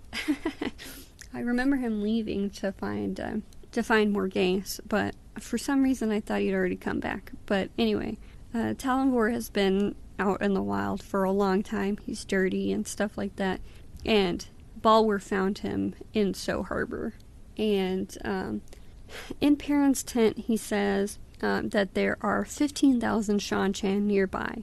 And I know it's like taking help from the Dark One, but they're hunting the Shido too, and I take the Dark One's help to free Megden. So, uh, and then the chapter ends with Perrin saying, "Sit down and tell me more about these Shanchan." So I think what's going to end up happening is pretty obvious. Um, they're going to go and try to um, get the Shanchan's help in getting Fael and the rest of the women back. Um, I don't really know how this is going to pan out, because I, I made a prediction, like, a while ago, um, that Perrin was going to do something really stupid to get Fael back, and while I don't necessarily think this is quote-unquote stupid, I don't think things are going to work out very well. Like, the Shanchan aren't just going to help. Well, maybe they will. Maybe they will just help for whatever reason they want. Um, because they're also looking for the Shido. But I just feel like their help isn't going to be free. Something, some shoe is going to have to drop. But we'll see how it pans out. I, my prediction as of right now is that the Shanchan will help, because they also hate the Shido and they're looking for them. I don't necessarily know if they're going to be all that careful in making sure that they don't also kill the women that um, Perrin and the others are trying to get back. Um, they don't know what they look like. Obviously, pictures don't exist. um, and it's very possible that the Shan-Chan will just go in there and kill everyone. Because, I don't know, they're mad about something. Or, I mean, I don't know, maybe the Shido have some Shan-Chan royalty as Gaishan right now. I can't imagine why else they would be looking for the Shido. You know what I mean? I don't know. Whatever. Anyway, that was a great chapter. Uh, I'm really happy that Perrin is undergoing this kind of uh, long, dark night of the soul. Or something like that, where he's finding that Um, the man he thought he was is different than the man he is, simply because the woman he loves is uh, in danger, um, which is a lot more interesting than he has been, if I'm being completely honest. Like, I love Perrin as a character. He's very sweet. He's very loyal. But that's all he has going for him, kind of, you know? Like I mentioned earlier, the other two boys have changed so much. And Perrin has done a little bit of changing, but I've been pretty disappointed with Perrin's overall character development for a while now. Uh, when I first started reading the books, I was really convinced that Perrin was going to have all these awesome wolf powers and he was going to be using them all the time. And he just doesn't. And like I mentioned earlier, he's just kind of nice guy Perrin, and I've wanted to see him change and grow. Even if that change is not necessarily for the better. But I mean, it's the end of the world. The other two are having to kill people too.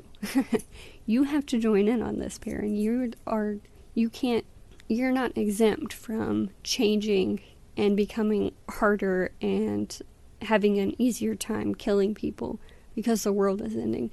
Because Perrin, oh, I'm sorry, Matt and Rand are already dealing with that. So, you know, get with the program. Anyway, um, that's it for this chapter. That was really good.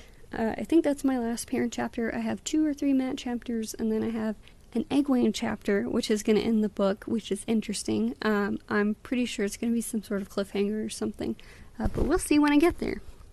And I want to take a moment right here to kind of stop and talk about Perrin, because I don't know how to feel about Perrin. I like him a lot. I think he's a really sweet guy. um, and I like, you know, I've I've discussed quite a few times the things that I really like about Perrin. I feel like he's been there for Rand um, in some ways that other people weren't and things like that.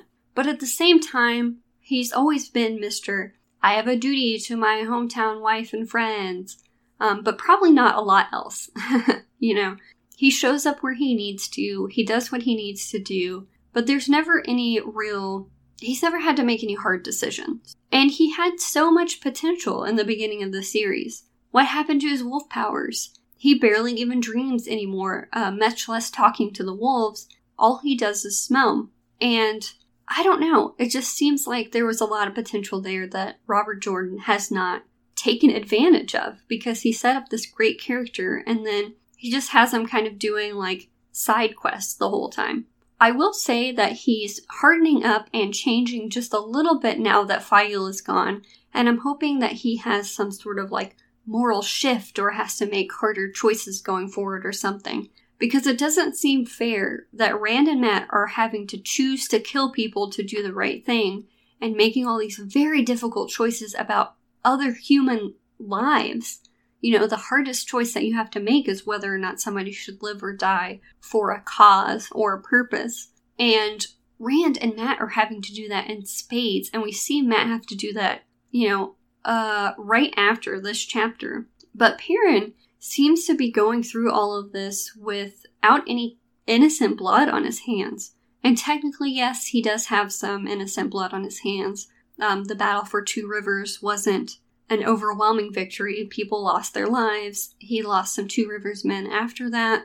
Um, but he hasn't had to make any really hard decisions like Rand and Matt have. So I'm hoping that that changes in the future, because I think that would bring a lot of depth to his character and a lot, it would do a lot to advance the themes that Robert Jordan is going for. But instead, um, he's not utilizing Perrin at all. All right, let's move into Matt's chapter.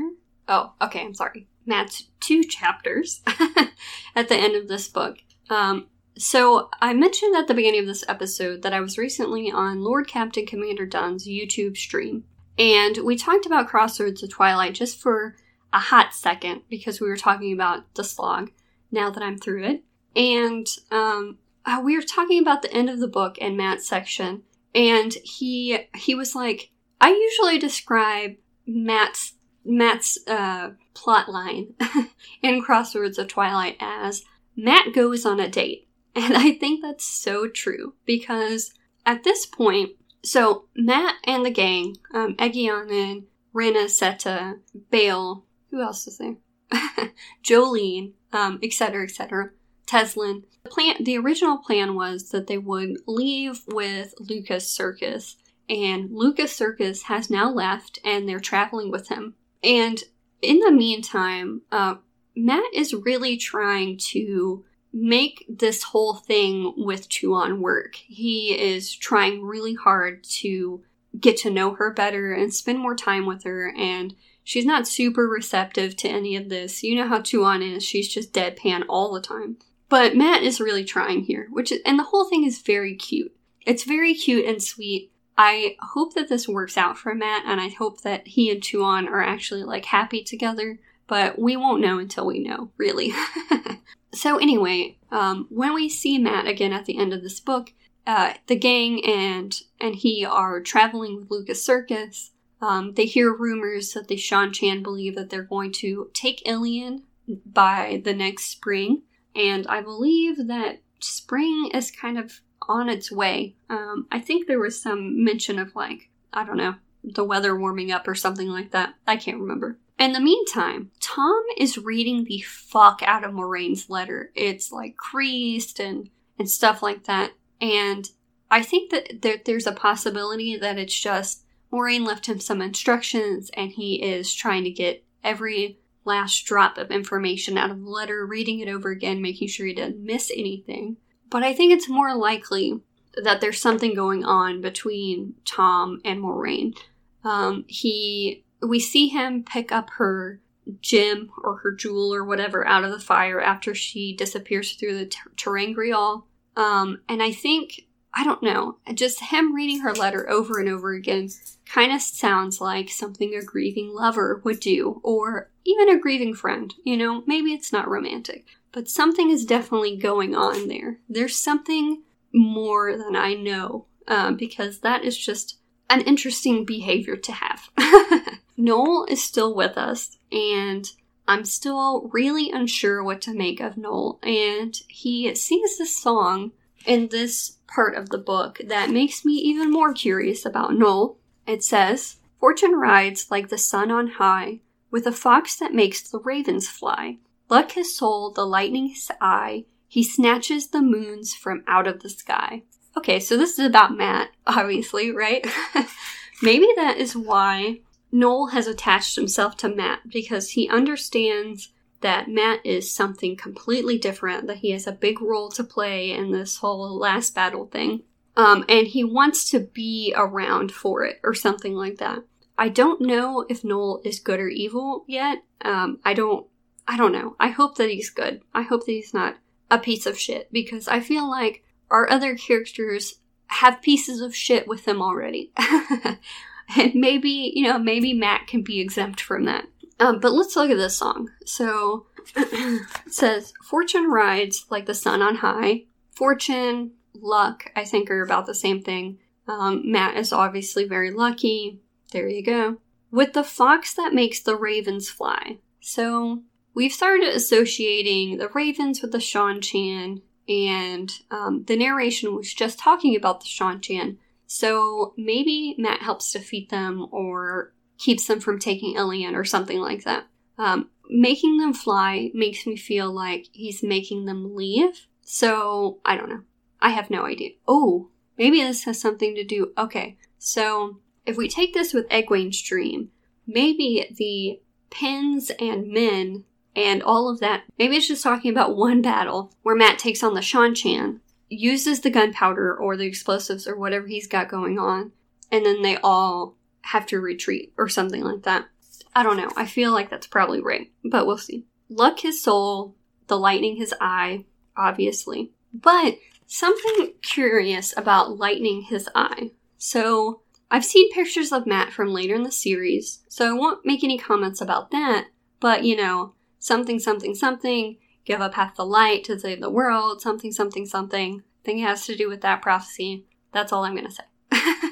And he snatches the moons from out of the sky. Obviously, he's got the daughter of the nine moons with him, and I don't know, they're going to get married or something.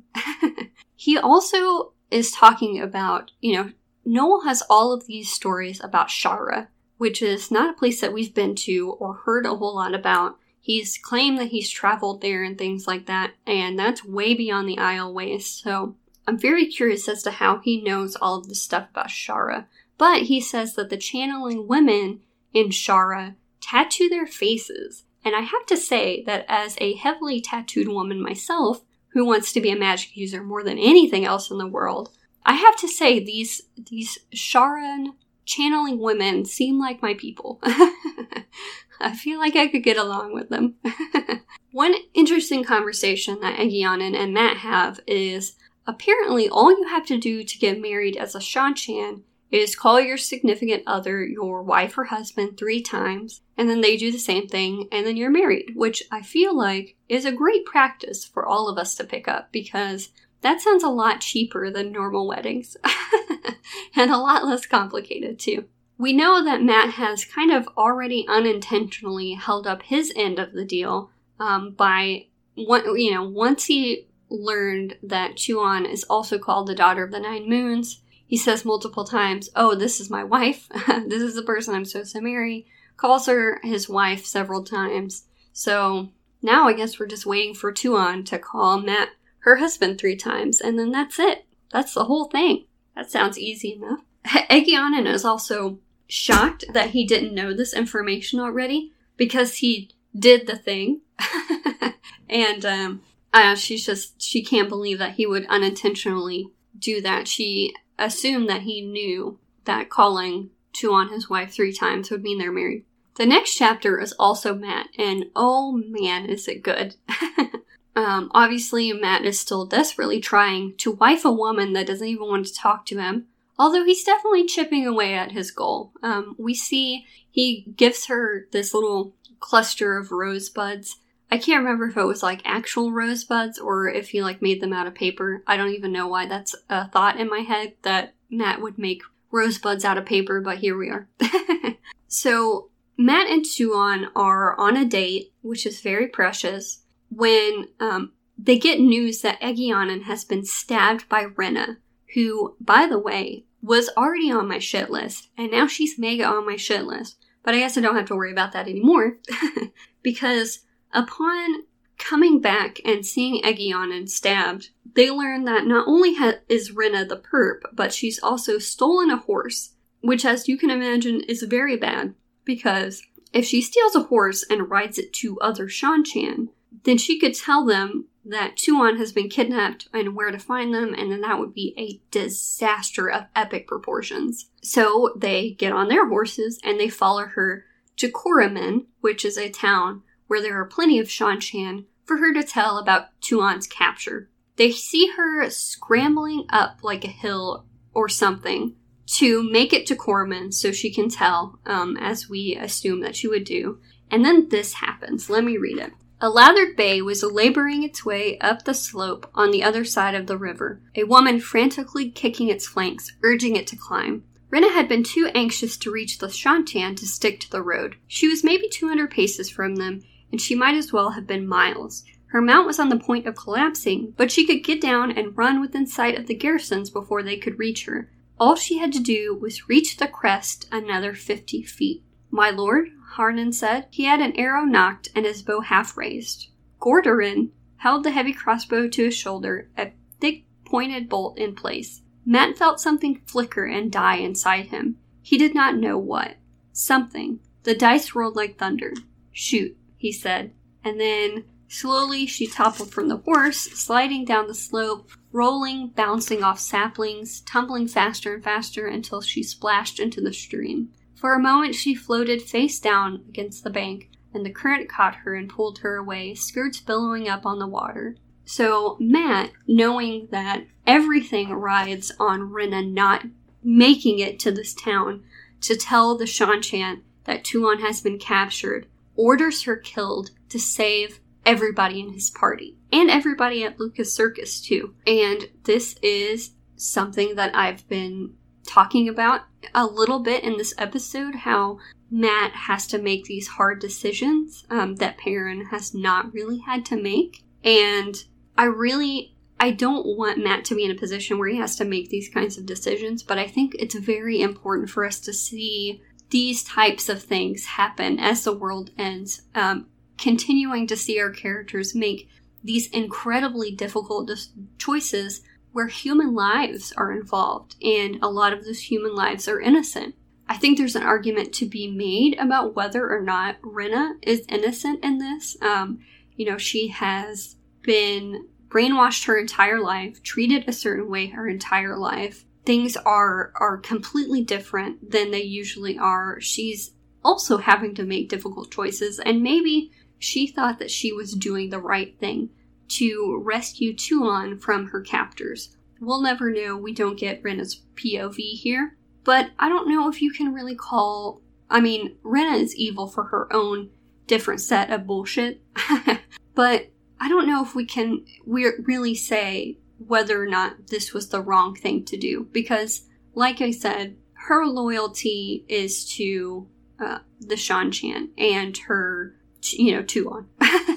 um, and I think that she was just trying to save Toulon from whatever, you know, sh- she has no idea what plans Matt and the gang have for Toulon. It could be that they want to kill her, you know, maybe she was just trying to save Toulon. Um, I think I might be giving Rinna way too much benefit of the doubt, but I don't know. It's just, it's kind of a hard, a hard position to be in. So anyway, um, Rinna is now dead. So what are the implications of this? Um, I think if Luca finds out, Luca is already really pissed about the danger that Matt and his group pose to his circus. And he's already pretty pissed off about the whole situation.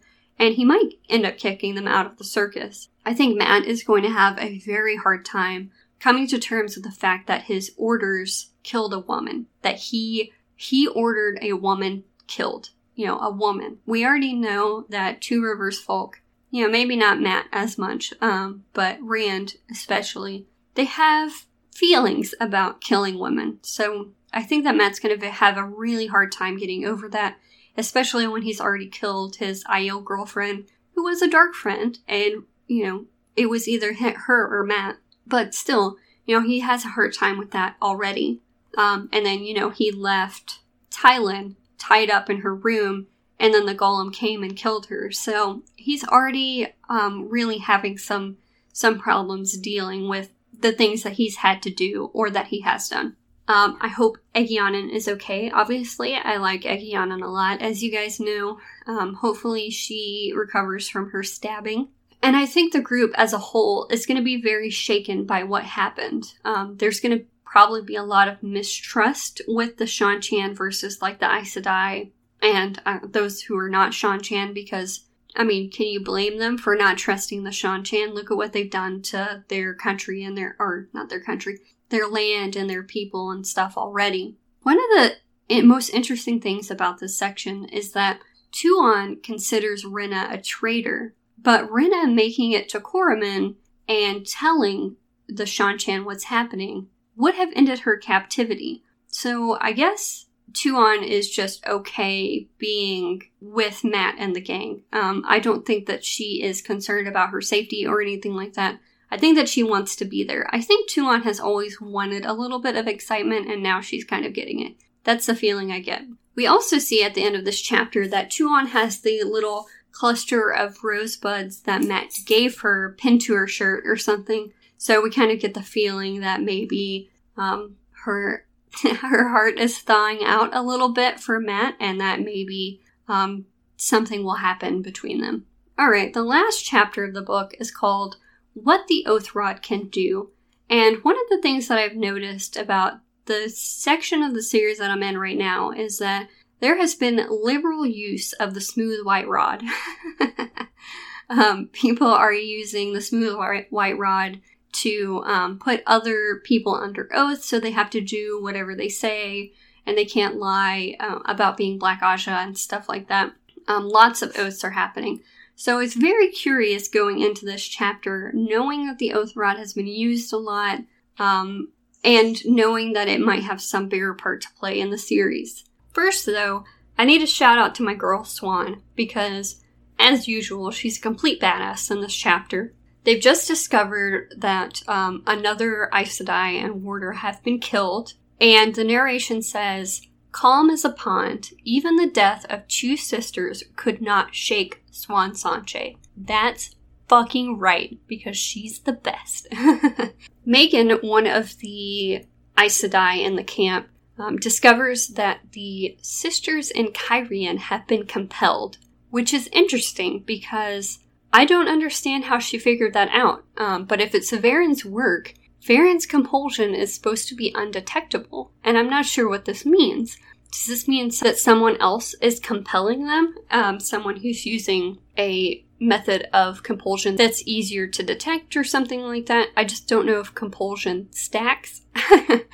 um, and if it does, I think Varen's compulsion would probably outwork or override anybody else's compulsion. So this could mean that Varen's untraceable compulsion is actually not as untraceable as she thought, and maybe somebody's going to figure out that Varen is the one compulsing or compelling sisters. We also learn in this chapter that the warder bond can be tweaked or changed, which is interesting, and I guess it makes sense because the Aes Sedai Ashaman bond is very different than the Aes Sedai and warder bond, and I thought that this was just the nature of two channelers bonding together. But if it can be changed, then Taim taught the Ashaman how to use a bond that would control the Aes Sedai, which is disgusting, and I fucking hate him a lot. But I think the whole point that they were trying to make is um, the bond can be changed to where the Aes Sedai have more control over the Ashaman, which is also kind of disgusting. So we'll see what happens with that. Eventually, Egwene rides out of the camp, and she gets on a boat, and she turns a big chain in Tarvalin into Quindiar. And I must have forgotten the reason behind this madness, because it seemed really stupid to go out there just to turn a chain into Quindiar while unguarded. And of course she gets fucking captured while she's doing that. So the question then becomes, you know, as you're finishing the book, who betrayed Egwene? How did she get captured? Because those motherfuckers were waiting for her to come. So, oh, oh man, I think this is fucking Nicola. Because the plan was never for Egwene to be a part of this Quindiar chain business. Um, she sent somebody else, and then at the last minute she changes her mind and decides to go and do it herself. So somebody had to have foretold, or something had no, had to have known that Egwene was going to go herself anyway. And I don't have all the information I need to really be able to accurately say, oh, this person probably betrayed Egwene. But I suspect that Nicola was involved because of the reasons I just gave. But at the same time, this chapter is called What the Oath Rod Can Do. So now I'm wondering if one of the Saladar Aes Sedai that went back to the tower and was subsequently forced into taking an oath, um, with the sisters who were hunting the Black Aja. I can't remember what the sister's name was that got caught being part of the Saladar Aes Sedai. Um, but maybe, I don't know, maybe she was ordered to do something to aid Egwene's capture. Um, maybe she had information that helped the other, or the White Tower capture her or something like that. Um, also, any of the sisters that go and try to negotiate with the tower could be part of it too. Um, maybe they, I don't know. Ah, see, I don't know. There's just, there's too many sisters that could be involved. There's so many Aes Sedai that I can't trust right now that I just kind of don't trust any of them.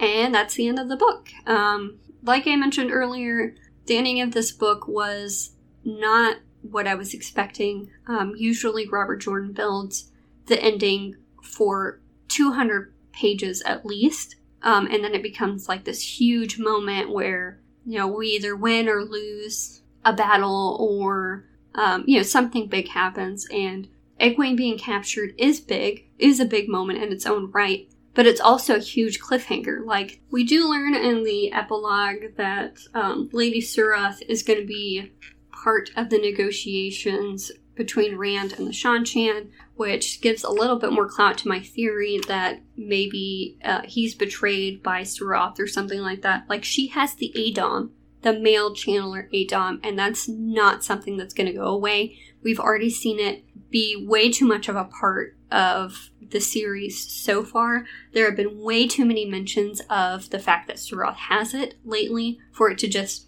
not matter.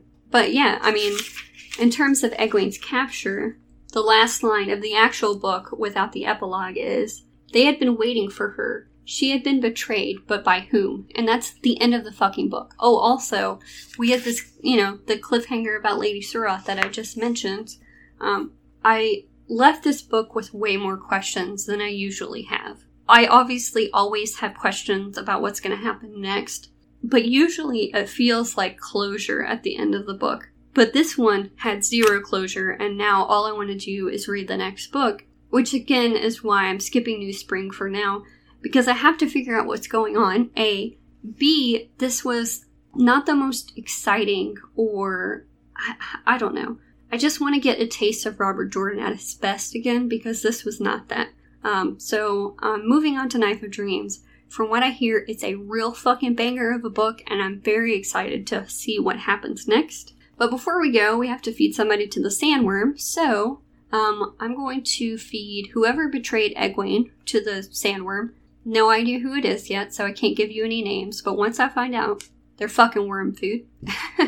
um, Halima for killing everyone, I think. Um, I think I might have fed her to the sandworm already, but she's going nuts in this book, man. I don't know what the fuck is going on with her, because she's been traveling with them for a long time, and the most damage that she's done is giving Egwene headaches, but now she's getting real ballsy, and she's starting to kill people.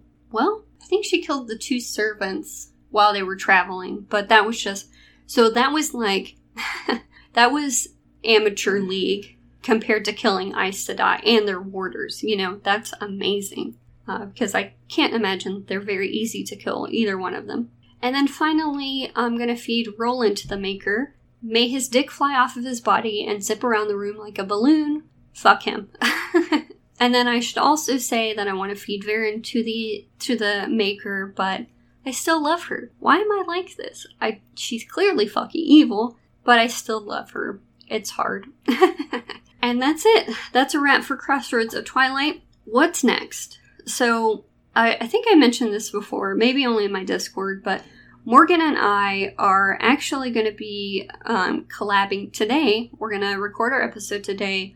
Um, and we're going to talk about Crossroads together. That's kind of a new thing that I want to do, where when I finish a book, I have a guest on to talk about it, because I know you guys like hearing my opinions, but I also like talking to someone else about uh, what I'm reading and stuff like that. So um, after this episode goes up, Morgan and I, uh, our collab will go up after that.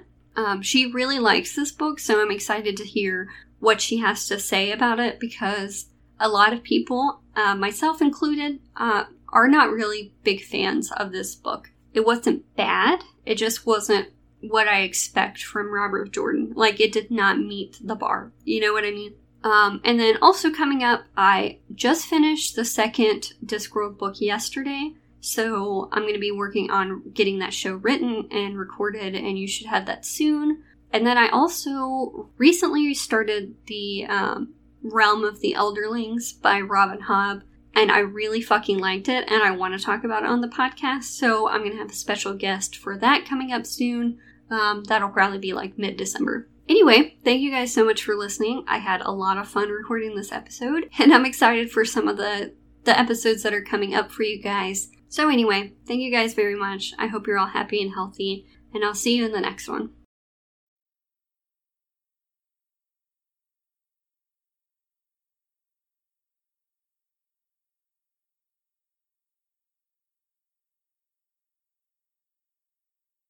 Hello everyone, welcome back to Stuck on Arrakis.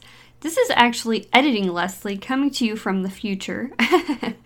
um, I just wanted to pop in really quick and just let you guys know that whenever I recorded this episode, it was at nine a.m. after I had just woken up, and I'm sober as a gopher. So, um, the beginning of this episode is a little bit limp dick energy. um, and I don't think it's that, you know, I don't think it's that bad. So I didn't re-report it. Plus, there's a lot of uh, live reactions in there too. So um, it ended up still being a really good episode. But um, the beginning was a little bit rough for me because I was still like uh, kind of snoozy and stuff. Um, so uh, I just wanted to um, re-record my Creator Spotlight and my Patreon shoutouts. Uh, because they cannot be limp dick energy. That simply will not do. um, so my content creator spotlight for this episode is Lord Captain Commander Dunn. He has a YouTube channel where he does live streams with a bunch of different people um, talking about writing and movies and kind of pop culture types of things. And he actually had me on his live stream a couple weeks ago. So um, we just kind of were able to chat about Wheel of Time and our favorite characters and predictions that I have and, uh, you know, general Wheel of Time stuff. It was kind of like a uh, Wheel of Time Q and A or something like that. So I will leave the link to that stream because it's still up. Uh, in the description of this episode, and I'll also leave a link to Lord Captain Commander Dunn's just general YouTube channel and his Discord as well.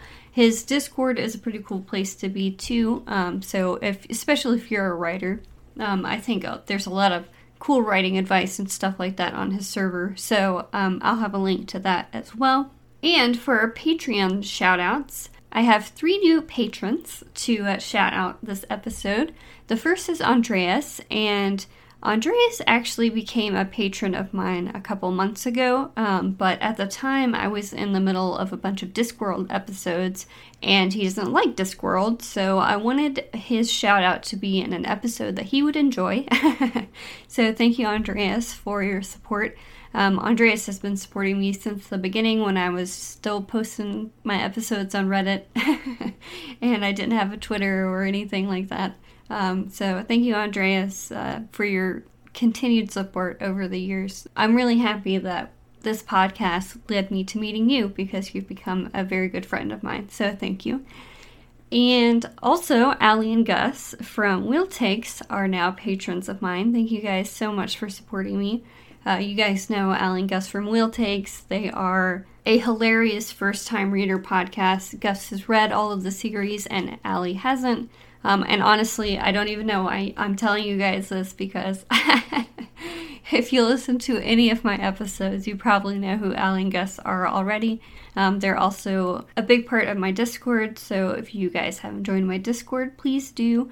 Um, and you will find not only me, but Allie and Gus there as well. It's a very good time. Thank you guys for your uh, your friendship, mostly, and your support. Thank you. All right, well, I'm going to turn you guys back over to sober and tired Leslie. I'm sorry. Thanks, guys.